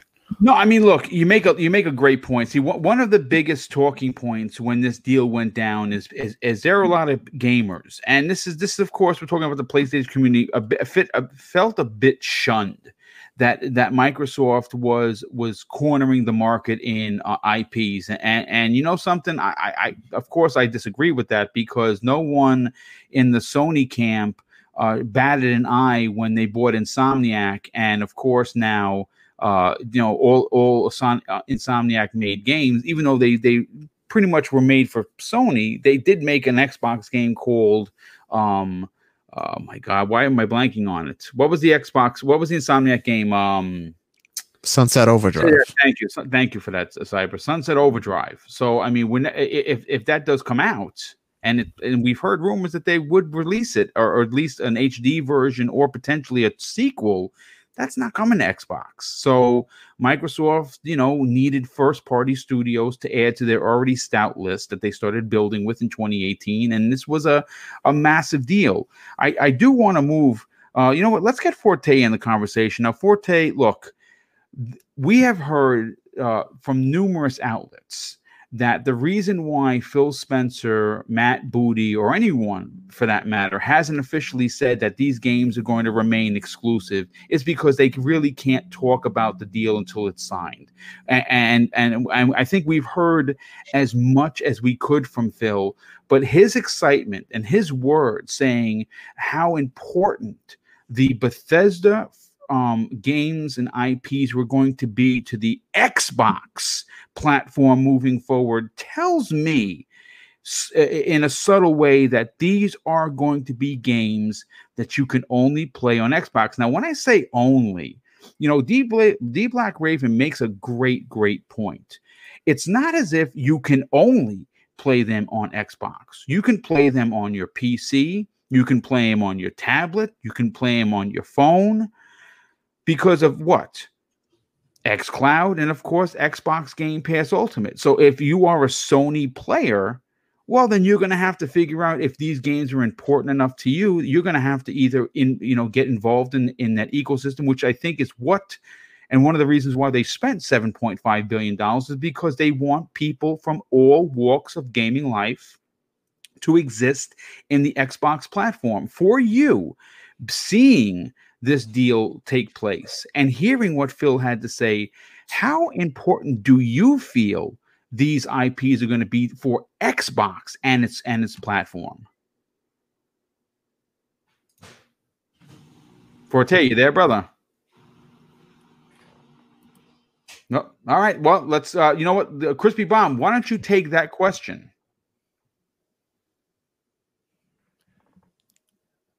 Well, I feel that uh... you, you throw, you're throwing it, you're throwing me on the spot, dude. I'm throwing you on the spot, brother. Yep, sorry about that. You got to repeat this question. Okay, well, the, the, it, it's it's it's simple. The what is for you as someone who has seen and has been on as many podcasts as you've been on? How important is this Bethesda deal, and do you believe that it is going to remain exclusive on Xbox, on the Xbox platform? I, I honestly think, um, and this is not what once once they're purchased, Xbox is going to look at it at two different realms. They're going to say, okay, what value do we have keeping it exclusive, and what value do we not? They have the option as, you know, the end all be all. Um, so, for example, a lot of people ignore the fact that Todd Howard said, I want I, I want to bring games to everyone. You know, uh, that's why Orion Server Tech is, is actually, you know, there. Uh, we don't know what it's actually going to add to xCloud, but we're not going to know until they're full-on purchased. A lot of people ignore this. They're not fully purchased yet. The only thing I'll say is a lot of people that have thrown out there that, oh, this is this is gonna like fall through the weeds and everything. Go watch Larry Herb's uh, podcast not far long after that, and go watch him, Todd Howard, and Pete Hines. Mm, and yeah, so, that was a good show. That. that was a good show. I'm, yeah. I'm really gonna tell show, you yeah. right now. There's there's the it's it's almost the banter that we could have right now if we wanted to, like. Like talking ish to each other, but enjoying each other's time at the same time. And I'll tell you right now, uh, you, you a lot, including myself, a lot of people think Todd Howard was disinterested. I think he was just high, but that's that's my. I think I think he was like I think he was like yeah yeah. Well, I, I got I got shit to smoke, so what's good, you know. But but him and Phil started going at it for a little bit, and I was like, okay. At first, I was like, he's just disinterested. And I'm like, okay, now they started talking. And I was like, this this seems right. And and that goes back to the history of Xbox with Bethesda slash ZeniMax. Yep. It's more Bethesda. That Bethesda has always been a P C gaming type thing. Yep. And, mm-hmm. and now you have the option. Would just you could take xCloud out of it for a second, but you have the P C and the Xbox, console gaming, personal computer gaming. You have both. that they are providing themselves. On top of that, you have you have games that they've already come out with that are mobile gaming that are now can be involved with xCloud. Yeah. It's it's a perfect marriage, people. Now, are we going to say that every single game is going to be exclusive to Xbox? I don't think so, only because of Minecraft. Minecraft is has made them money forever now, and Microsoft feels like. Yeah. Mm-hmm. You know what I mean? They, they've made it, D L Cs, everything else. That's why you see, like, that's why I laugh kind of when people are like, oh, I actually enjoyed Hive Busters on Gears five. I actually thought, well, g- dude, I don't need Hive Busters. I'm a Gears player. I play multiplayer all day. But to see people that enjoy that and say, wow, this is actually really good. Xbox has Game Pass. You pay fifteen dollars. That's all they care about. Bethesda's like, well, shit, we have a... we. Really, if they stay true to what they've always said, which Todd Howard has said multiple times, and that guy has been in that company forever, if not through the end of time, it feels like. He has said that we want more players to play our games. That's yes. all he wants. Well, and, and he's he's going to get that in spades, because you see, one of the one of the biggest things that most people did not understand, and this we're going back a couple of years when when when Phil Spencer says, you know, w- w- the marriage between Xbox and P C. You know, P C is Xbox, Xbox is P C. No one get, no one understood the overarching um, thought process of Phil Spencer. And here's a perfect example of that, because it, you're right. Uh, Bethesda games reign supreme on P C because of the modding community as well. Uh, that's another big piece of the puzzle. But the fact that, you know, when you when, when, the reason why Todd is going to get more people to play his game is because of Xbox Game Pass, because more people are going to try a game that they normally would not play. And you hear that from everyone. That that that's like a running thing. Oh, I didn't, I, you know, I never played this type of game before, but I am quite enjoying it, and I would have missed out on it if I didn't have it on the Game Pass. You hear King, you hear King David of the Iron Lords talk about that all the time, and I'll, and, I'll, and I'll second that. There's been a lot of games that I would have passed on that I never would have played unless it was in Game Pass, and I think that that exact fact is why these game, these new I Ps like the Fallouts, like the Elder Scrolls, like the Doom, like the Wolfensteins, they're all going to remain on the Xbox platform, but you'll have multiple ways to play it. But but I will I will say this. I almost think that that Xbox is going to play it by ear, and they're going to use their their their their the thing about PlayStation compared to Xbox at this point in time right now is that Xbox has their ear to the floor and saying, okay, what do people think about this? What do people think about that? And they're looking at Twitter. They're looking at Facebook. They're looking at all of these, these social media aspects. And if they have enough people that agree with them, they're going to go with it. And maybe that's their one, you know, problem that they have. Like, you know, they constantly go with what people think is right. I don't, th- I don't, you know what, dude, I, I, I am, I am really, I, I hear what you're saying, and, and you make a lot of sense. Like you, you, sometimes you should listen to the community. I, I don't think that is going to be the case, because here's the, here, here's the, the fact of the matter is this: you're not boxing out fifty, sixty, seventy percent of the community. You're not.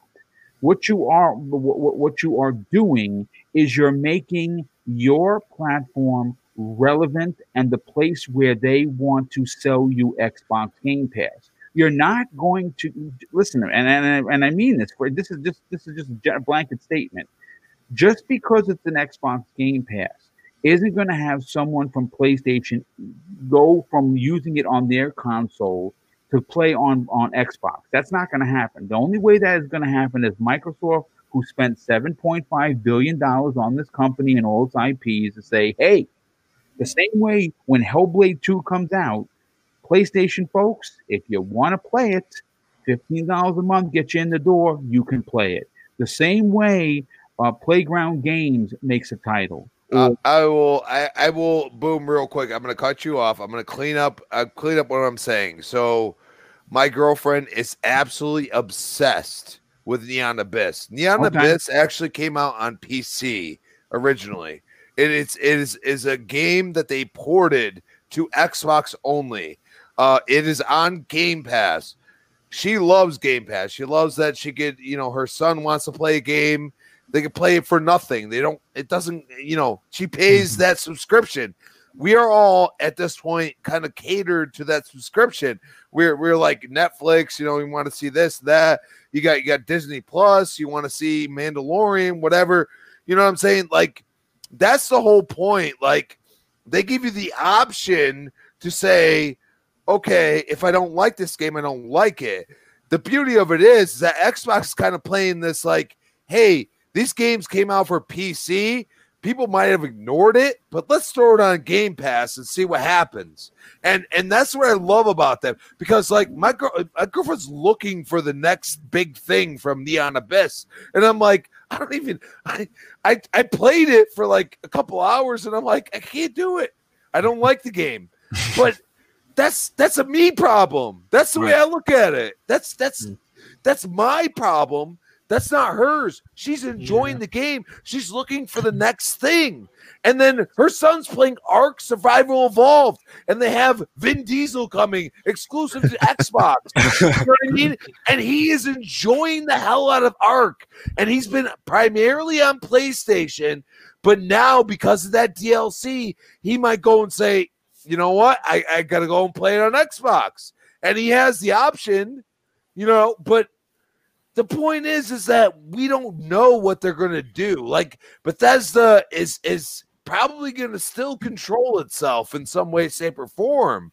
But I also yeah, but not, not, not when it comes like, to publishing, there, there, there's going to be limit. There's going to be limitations, dude. Like it, it's it's going to be like okay, Elder Scrolls, Elder Scrolls here. Online, and and Fallout seventy-six, which of course are multi-plats, and those are M M Os. Those are still going to remain available wherever they are, but Elder Scrolls six is not coming to the PlayStation, dude. It's just not, because they want. And I agree with you. I yeah. agree with you. What what I'm saying is that they're gonna they're gonna play their game. They're gonna play their game really. Like that's why you see all these games that were exclusive to PlayStation before. They're like, oh, we ain't touching that, because that's Microsoft. Microsoft's almost like kind of you know like sitting back and and relaxing. And, and, it, and it hurts people in the community for some reason. I, I don't know why. I mean, they're a trillion dollar company. I mean, let's get our head out of our ass. Like, they can do what the hell they want. You know what I mean? So understand that. I mean, for the gamers, especially in the, the Game Pass and Xbox ecosystem, I'm fine with what they're about to do, because as soon as it's purchased, I think you're going to see every game that Bethesda and ZeniMax has ever come out with that is compatible with the Xbox ecosystem is going to come out on it. Yeah. I almost feel like they're going to be like, they're gonna be like, well, we're going to stagger it because, you know, we're going to be like that because, you know, PlayStation wants to act like they're the greatest thing in the world. So let's just sit and say, okay, Elder Scrolls five coming out on here. Oh, oh you know, Fallout, Fallout four, it's permanently in, in Game Pass. Oh, this and that. Keep in mind, Fallout four was one of the first games that ever had freaking P C influence inside of the, the console ecosystem.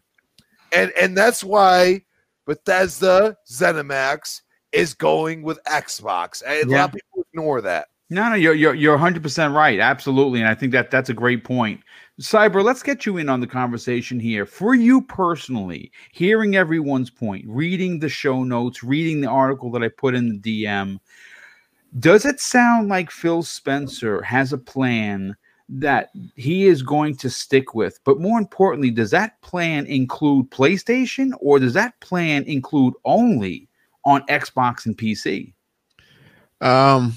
I personally think that that plan, he abs first of all, they absolutely have a plan, and it's um, pretty clear to see that they're they're really waiting uh, on this deal to be finalized before they go into further details about it, right? Like they they said, oh, we don't own them yet, this, this, and that. But they have to be ready as well, because once that deal goes through, I guarantee you that the first question that people are going to ask is what we're talking about now. Are these games going to be exclusively to the Xbox ecosystem and P C? And, you know, and um, they got to be ready to answer that, and they got to have a game plan. Now, I I be, I personally believe so. Yes, you need something to attract new players to to your system, you know, and they're giving you all the options for you to play it wherever you want. Right.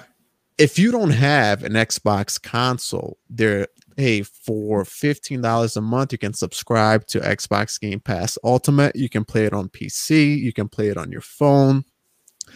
If PlayStation allowed them to have Xbox Game Pass on their systems, I, I'm sure there this there would have been a deal made right there as well. You know, they want to expand the service to as wide of an audience as they can. They yep. want the subscriber count to go above this threshold that money is not going to matter anymore. Once it reaches mm-hmm. a certain threshold, they're going to be generating so much revenue a month that they're going to be able to do pretty much anything that they want. You know, so um, but they need to attract new players. And how do you do that? You have to keep some of these games exclusive to your platform. That's the, I know even even by them keeping these games uh, exclusive to their platforms, they're still giving you options to go in and play these games at only fifteen dollars a month. If you're interested in, let's say, the next Elder Scroll, uh, Elder Scrolls or Starfield, you can play these games for only fi- think about that. You can play it for a whole month for only fifteen dollars a month. That's it. Yeah. Like, you can play it on your phone, Android, iOS, uh, you know, iOS service is coming, uh, uh, xCloud is coming to iOS this year too, hopefully, you know, with the solution that they're having through the browser. So, uh, it, it, and it's imperative that they do so, you know, like, you need, if their plan, they talked about on that interview that D. Black Raven mentioned, that they want to reach as wide as an, of an audience that they can, they yep. need to be able to, to um, have this game, or, you know, have this service available to everyone wherever they can, you know. Now, there's always going to be kind of like, it, it, I know um, Crispy talked about Minecraft, but Minecraft, Minecraft in itself is a platform, man. That game is, I, I think, just it's a juggernaut. Too big, too, exactly. Too, it's a juggernaut of a game.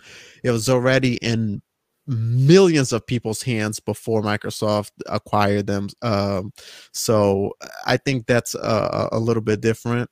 But the key here is being ready for when um, when you when you finalize this deal and telling people, okay, hey, Starfield here is going to come exclusively to Xbox. Xbox, Xbox Game Pass, uh, Ultimate, and um, and P C. Yeah, you know, and then they have to they have to act, and then let others react. You know what I mean? That, unfortunately, I think that's how I see it. They can't be reacting right now to something that they haven't. They have to act on it, stick by their guns for a little bit, see what the reaction is going to be, and then hopefully adjust.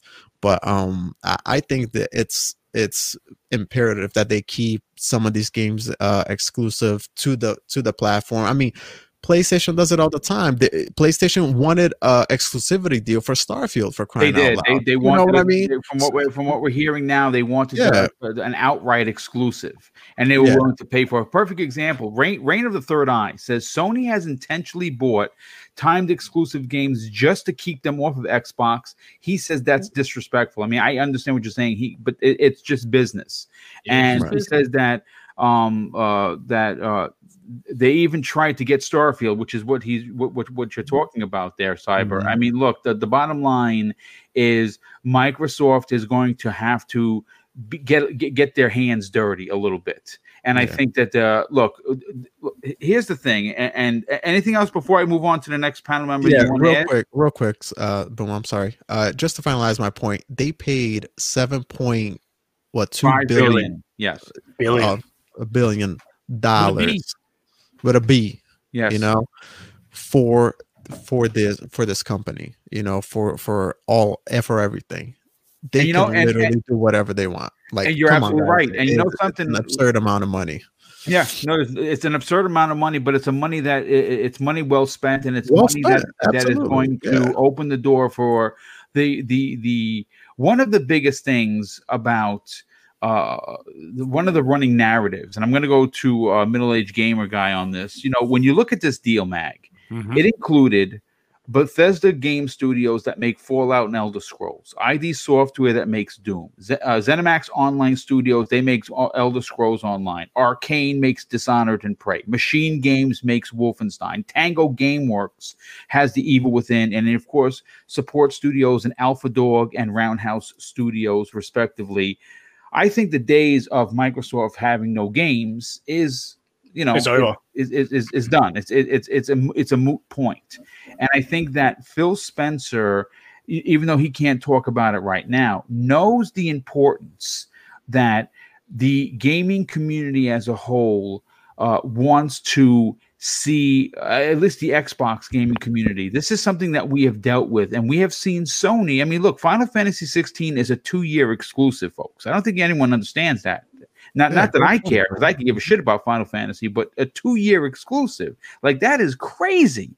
But when you look at this deal, this deal is even crazier. For you, do you think that during the interview, and, and Phil had some really, really good quotes here, even though he was coy, do you think that he is telling people without actually telling people, don't expect these games on PlayStation?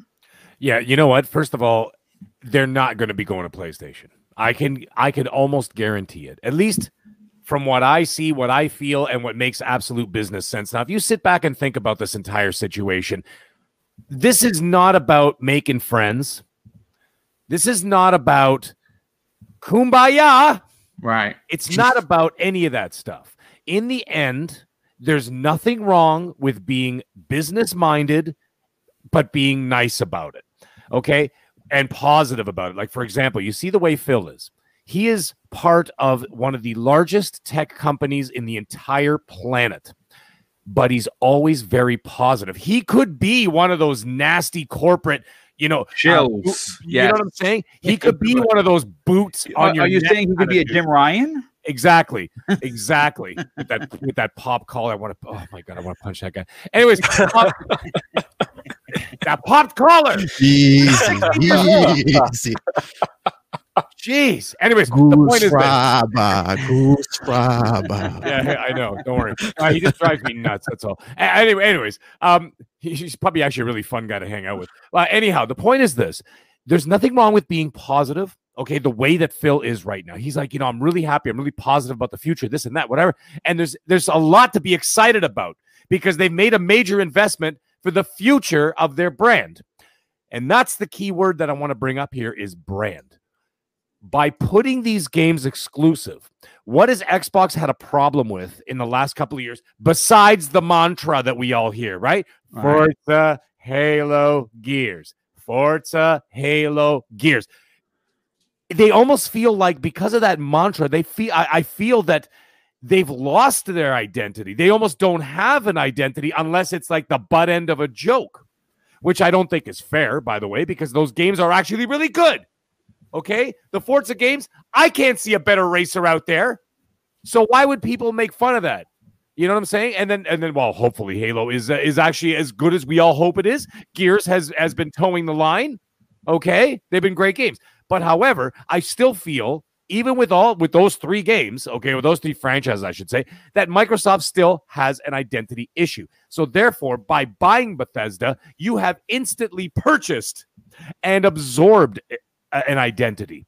Yes, you will now be absolutely. and not. And, and did Phil not say it himself? Boom. He said, didn't, didn't he say to himself, I'm, I'm going to paraphrase like hell, okay, because I can't remember exactly what he said, but he said something about being the Western R P G powerhouse. Yes. Okay, yes. He did say that, and that's why I said I never quote him directly because I've t- got terrible memory. Anyways, the point is this. He did say we wanted to be a Western R P G powerhouse. So then, therefore, moving forward, Xbox will be the Western R P G capital of the gaming world. And that's the way you do it. As for exclusivity, I don't think that Phil or Greeny or, or, or any of them or Booty or any of them are going to come out and say, oh, by the way, these are all um, going to be on Xbox only. I don't think they're going to come out and explain it. You know what I think they're going to do? I think they're going to keep their mouth shut. And then when E three or whatever they're going to call it this year, uh, assuming it goes digital again like last year, is just going to say exclusive. Yes. And then have the trailer for Elder Scrolls six, and then exclusive, and then the Starfield trailer, and then mm. exclusive, Doom three, and on and on and on and on and on. They're not going to say it. They're just going to let the trailers and the action speaks for itself. Speak for itself. That's what I think is going to happen. I think that's the most tasteful way to do it. It's not in your face. It's not obnoxious. You know what I mean? Like some other companies are sometimes a little overly obnoxious about, about their advertising. I think that that's a good way to do it. That's tasteful. And that's right up Phil's alley, because that's the kind of person he is. He is a very tasteful person. He is not the boot on the neck kind of dude, right? And so that's what I see. Now, as for accessibility of these games, all the all these um, uh, the ZeniMax games, okay, Bethesda, ZeniMax, everything else. Well, boo-hoo, okay, boo-hoo. Did anybody cry for me when I had to go buy a P S four just to play God of War? No, that's why I bought it. That's what Sony wanted you to do, and you exactly. did it. And of course, I did it. Of course, we and, all did it. Exactly. And when I wanted Spider-Man, okay, and when I wanted Last of Us, and when I wanted uh, all the other games, and Uncharted four. Okay, boo-hoo.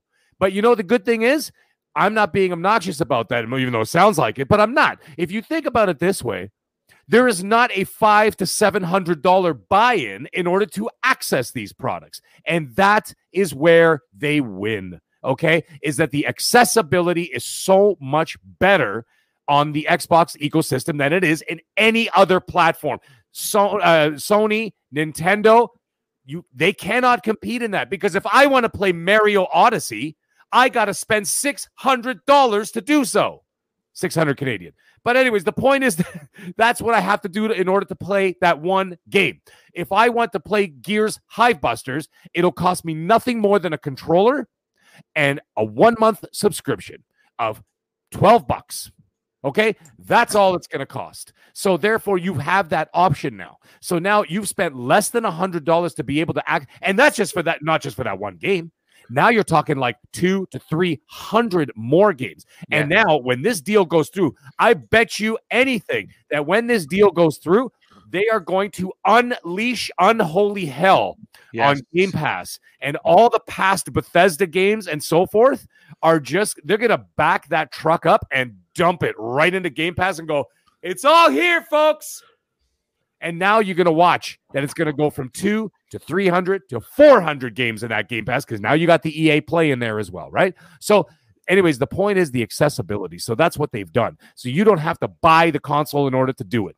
So people are saying, well, it's not fair. Uh, Elder Scrolls one to five was uh, available everywhere, but now it's only going to be on Xbox and P C. Well, they've given you those options. Cyber said it.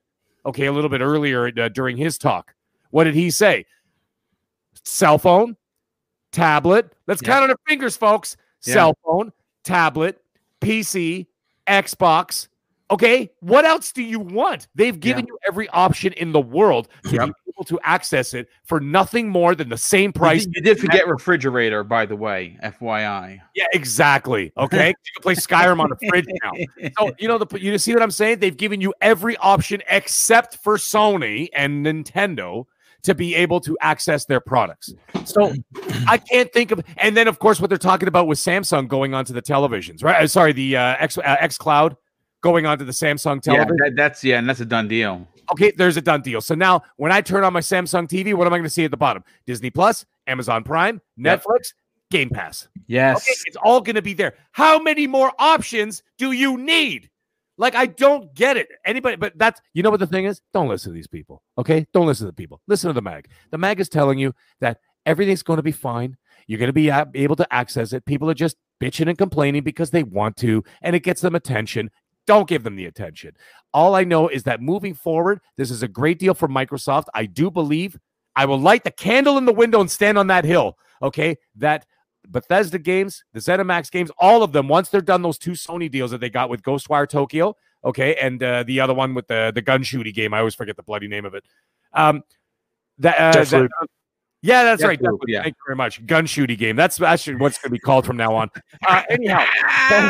The point is this: when those deals are done, everything will remain Xbox exclusive. Sorry, Xbox ecosystem exclusive. Yeah. That's what I No, and that's that. That's a great point. I mean, and and and I think, like I said, at, at, at when you are looking to move your subscription, and, and we have to look back. And again, this is one of those instances where, you know, Phil politely talks about this stuff, and he does it years and years in advance. People are like, "What the hell is he talking about?" When he said they wanted to get that uh, a piece of the pie with that in, that includes two plus billion gamers, how do you think he was going to get there? By selling you Xboxes? No. He was going to get you there with Project xCloud. Project xCloud was built in conjunction with the ideology that comes behind Xbox Game Pass Ultimate. So P- places like Japan, places like Korea, places in Europe, places like Germany, who have not only their console-based uh, diehard gamers, but they're the younger generation who plays on tablets, who plays on their phones, could now be a part of the Xbox ecosystem. And you cannot get people to come over to your ecosystem if you are giving the keys to the kingdom to Sony. Sony's the sale, the sale of, let's say, Elder Scrolls six are not going to be that big of a deal on a PlayStation five, where that you can't turn around and say, well, you know, we're going to get three, five, what, five million, con- uh, uh, you know, pieces of software sale, which, by the way, Sony keeps thirty percent of that. No, what you do is you keep it on your platform. So all of those sales equate to what? Subscriptions to your service at fifteen dollars a month. That is how you do it. Gaming Forte, are you back, sir? I am back. Okay, so let, let, let's close out the show with this final question for you.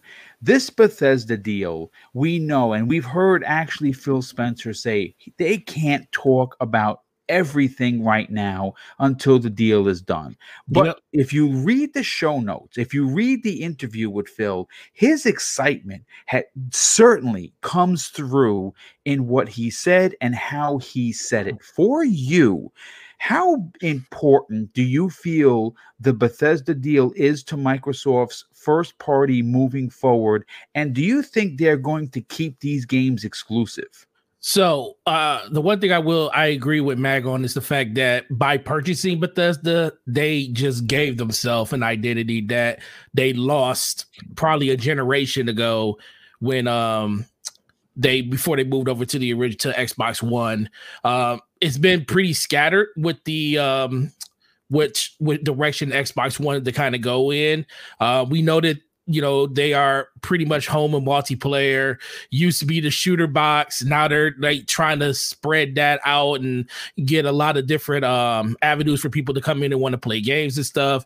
So by purchasing Bethesda, they instantly just become the number one place to play R P Gs. If you want to just say Western R P Gs, that's fine too. That's the majority of the ones that are out there. Uh, and then think about it, things like Dragon Quest eleven are in Game Pass, which is one of the biggest um, um, Eastern R P Gs. So they they kind of corner the market in all those different areas, um, and they got a big uh, breadth of scope of what they're doing there. When it comes to Game Pass, and now when it comes to Bethesda and their games. So there's there's different ways you could look at this. Me, I'm gonna tell you up front right now, I don't think they are. I don't think they're gonna go anywhere. I think they're gonna stay, particularly on Xbox. But there's the one thing that kind of sticks that I kind of think about when it comes to the acquisition is the seven point five billion dollars they spent. That's a, it's not like they're missing that money. That money, that, that money is just pocket change to Microsoft. They do, they did that in order to make a statement to say, we are in it for gamers. We want you to know that we are serious about bringing you quality content to your platform. Now, some people are going to say quality content, you know, Bethesda and all their leaky games. Look, the fact that they still purchase us should let you know that they're, they they actually want to do it, because I don't know any other company that's going out there spending that type of money to make sure that their customers know about the games that are coming to it. And we know that those games are all going to end up in Game Pass for a fraction of the price that you will be paying for them if you, like, say, you had to buy them in a store. So Microsoft can do whatever they want to do with the I P when it comes to that. I think Phil Spencer is going to keep this very, very close to the vest for a while. I don't even think we're going to hear anything about what's going to happen with these games after the acquisition. I think in Xbox's mind, the exclusivity of Game Pass and then not being on PlayStation, and the fact that you may have to settle to spending sixty to seventy dollars for those games on another platform, whereas you can get a lot of the, all these games day and day in a subscription service for practically nothing, because most of us have Game Pass for the next three years. Yep. And you don't even have to even buy, like, right, like people keep saying you don't, well, you, you still got to pay into Game Pass. But yeah, but most of us, like the people that are like really talking about this, my Game Pass doesn't run out to twenty twenty-three now. You know, I just got a, my, I, when I got Christmas gift, I said, just get me a year of Game Pass so I can add it to my subscription service.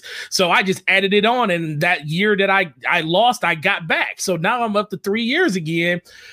So what's the thought process on somebody that's on PlayStation? Let's say Xbox says, yo, you know what? All the games are in Game Pass and they're not coming to PlayStation. But let's say if they come out and say, what about a year exclusivity, saying, You you will not be able to play this on any other platform other than Xbox Game Pass or P C for the first calendar year that the game is out. Now, if you're somebody like me and somebody like Boom, Boom, did you buy Final Fantasy? Uh, did you go out and buy Final Fantasy um, seven Remake on PlayStation? Yeah, I did. You wasn't going to wait, were you? No.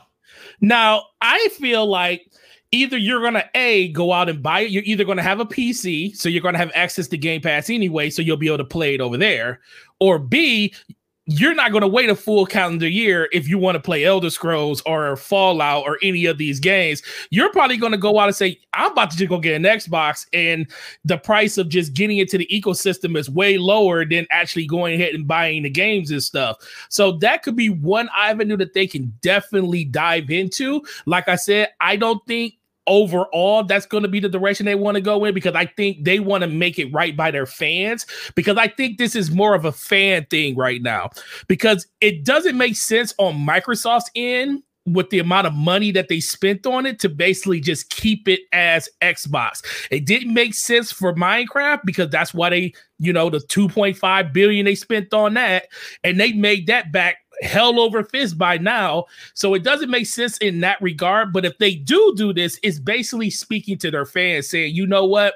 You guys have felt like we haven't given you guys quality content. You guys complain about games being exclusive to P C and not coming over to Xbox. See Gears Tactics. See, see, um, see uh, Flight Simulator that still hasn't come over from cons- from P C yet. You know, you guys feel like you've been left out in the cold on that. So you know what? All of these games, they're only going to be exp- um, available on Xbox.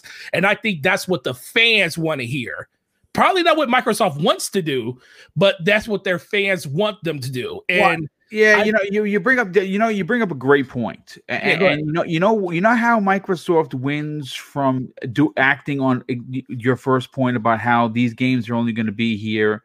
They they win on two fronts. Yep. Forte. They win with the core or the hardcore Xbox fans that have been kicked yep. on, while they're down for seven years, respectively, or, or disrespectfully, right? Yep. And then they get the same people that were doing the kicking.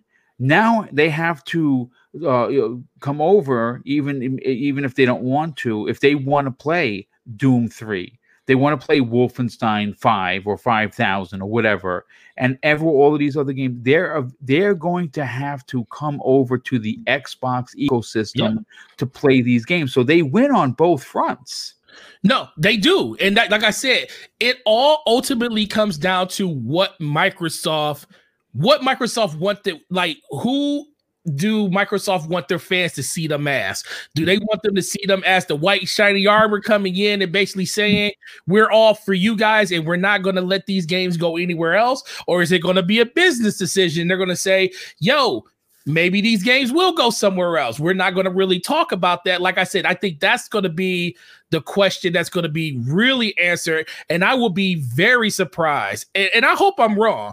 I'll be surprised if Phil Spencer within the month of the acquisition going through still even answers that question about where these games are going to go. Because I think that's a very fluid situation in the way that they actually want to, because think about it. If they come out and say exclusive only to Xbox, that kind of shuts the door on them ever bringing those games to any other platform other than P C, Xbox, Game Pass, and stuff like that.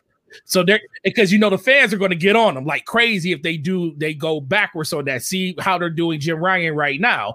Ultimately, that may not even matter because gamers have short attention spans when it comes to stuff like that, and they just want to play games ultimately when it comes down to it. So if I had to put my money down on it, I believe the games stay exclusive to Xbox. I do believe that overall it is going to be a move to basically just celebrate, like you just said, how gamers on Xbox felt like they've been put down for so long.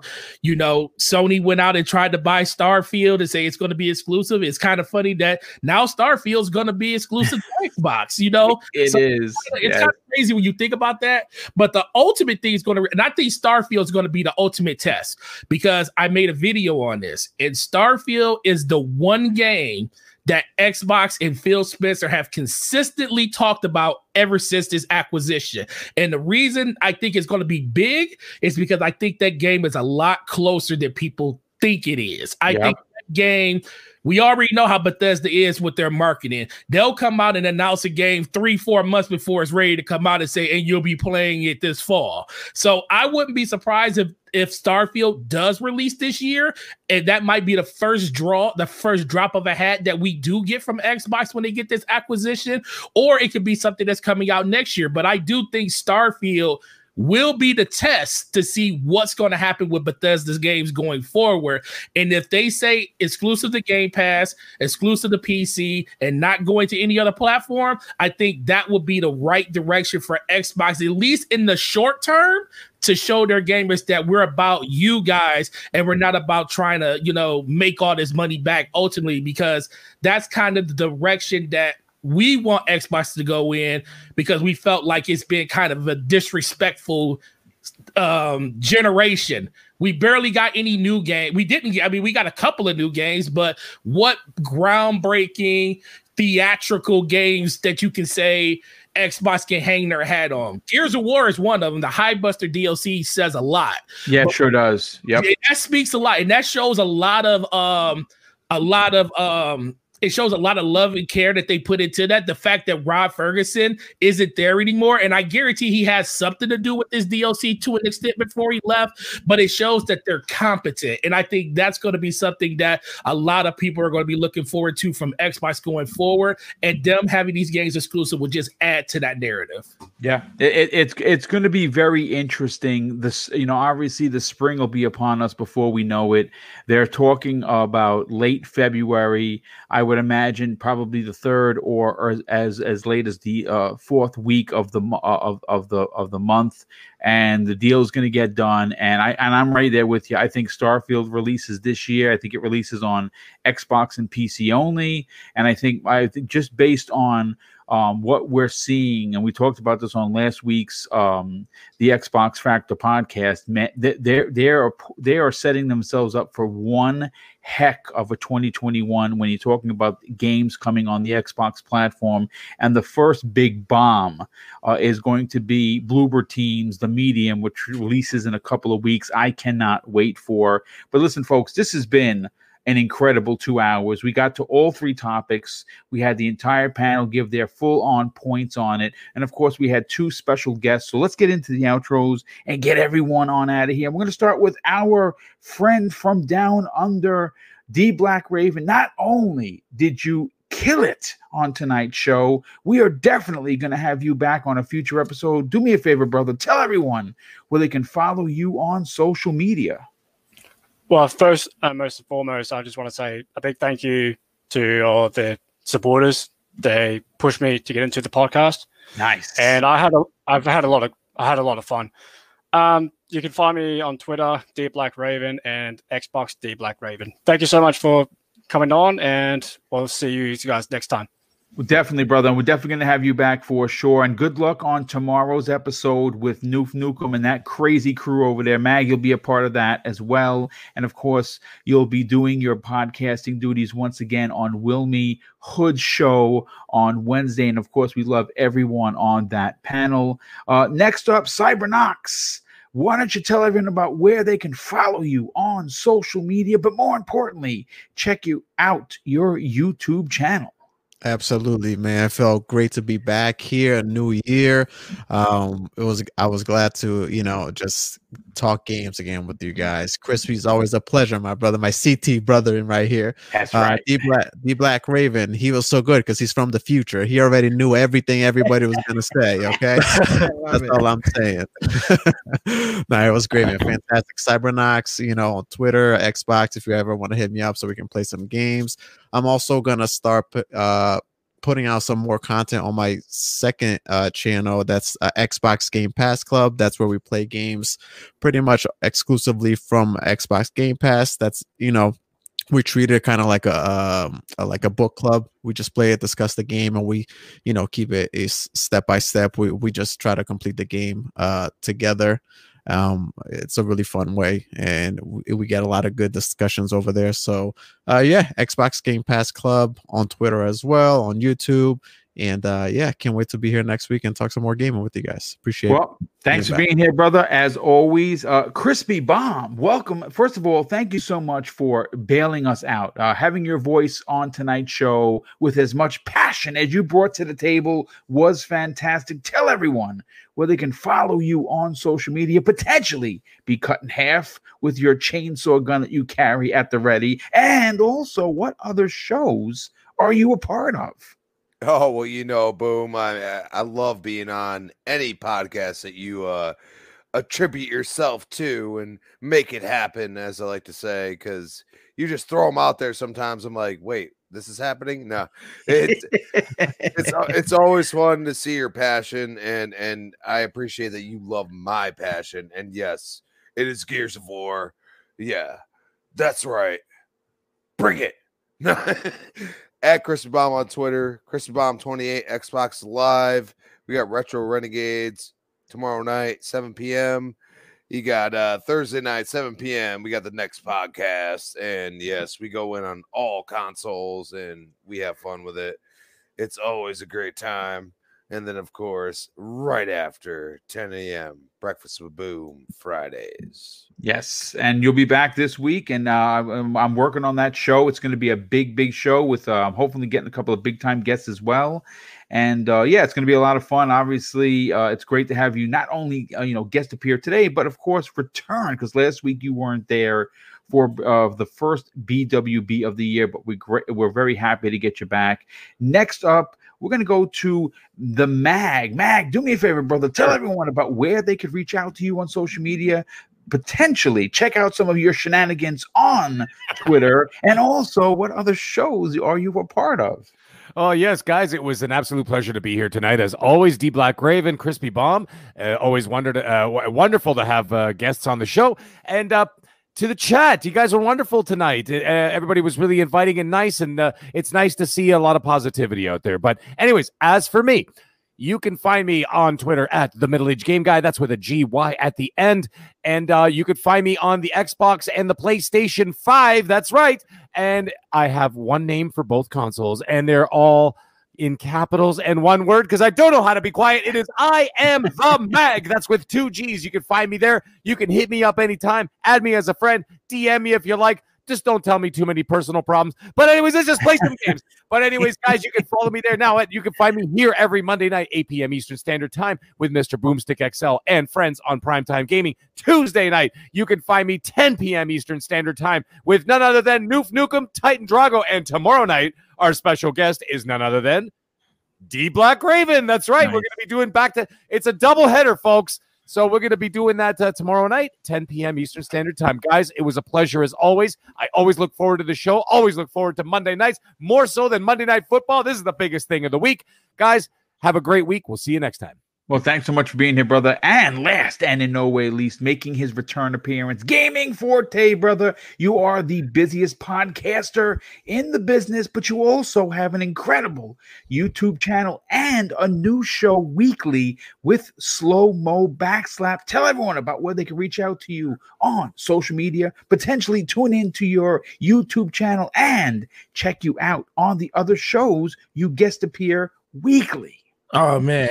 First of all, this is uh, this was a this was great. Being back on the show with you guys is always an amazing thing.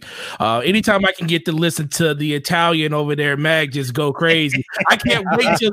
That's one thing. I can't wait for his segment tomorrow on um on um Gaming After Dark, where he turns into the man, the myth, the legend at the end of every show. Uh, so that's going to be a good time over there, D. Black Raven. I. I thoroughly enjoyed my time on that show with them. But um, yeah, it's uh Gaming Forte, YouTube, Twitter, Xbox Live, PlayStation. Uh, if you are into Xbox, come to the channel. We do uploads every Monday, Wednesday, and Friday on the channel. We talk about Xbox on those days. If you're super into Destiny, because Destiny, as you can see by the avatar, is one of my favorite games of all time. I make content on Destiny, and the channel is doing really well on Destiny content. So that stuff goes up basically whenever something relevant is in the game. So you got your Destiny content, you got your Xbox content all in one place. So if you enjoy that, please come to the channel and subscribe. We also do the D P S podcast every Thursday night. My boy Slummo Backslap does that with me. Last week it was on my channel on Thursday. This week it will be on his channel on Thursday at nine p.m. We rotate. And then we also have the Mooch. That's every Thursday, Friday, every Friday, seven p.m. Way too many shows that I'm on. Yep. And then and then we yes, also got, and then we also have the Brat podcast every Wednesday night at wow. nine p.m. So, so much, so much, so much, so much going on. But uh, I really, truly appreciate you guys. It's always a, a great time being here with you. And boom, as always, you know, you mean everything to me. And I, I'm still upset that we didn't meet at E three this year. Yeah, I know. But you know what, dude? There's going to be other E threes for sure. There's no doubt about it. They're going to yep. come back in a big way. And we're all going to be out there. Me, you, uh, you know, uh, Uh, potentially Slow-Mo even. We'd like to get get get him out there. We're gonna get Brap out there. We're gonna. I think we're gonna make we'll it happen. It. We'll Maybe not this year per se, but I think definitely the following year for sure. But listen, folks, this has been an incredible uh, way to start the week. Hopefully you enjoyed yourself. And uh, if you did and you're new, please consider subscribing to the channel. And also, before you get on out of here, let's get these likes up. Hit the thumbs up bu- button if you enjoyed it. Hit the thumbs down button if you didn't. Or leave a nasty message for me to delete in the chat. That's perfectly fine. Uh, but now, no, folks, all jokes aside, you guys and gals, support this channel in a big way. I want to thank the super chats that came in. And of course, you power the show in order to uh, enabling me and Missus Boom to do as many giveaways as we did last year. And we're going to try and, and try, and I say try, and up the ante in twenty twenty-one. Of course, I'm going to close out the show with something that's important to me. Hopefully, one day it'll be important to you. And that's something that my dad taught me. And I think now, It, we need this more than ever. And he used to say, son, treat others how you want to be treated. Or, and also, it doesn't cost anything to be nice. You live by those rules, and I can guarantee you, you're going to have an awesome day. So take care, everyone. Be safe. Enjoy gaming wherever you enjoy gaming. And we'll see you next week on the newest episode of Primetime Gaming with Mister Boomstick and Friends.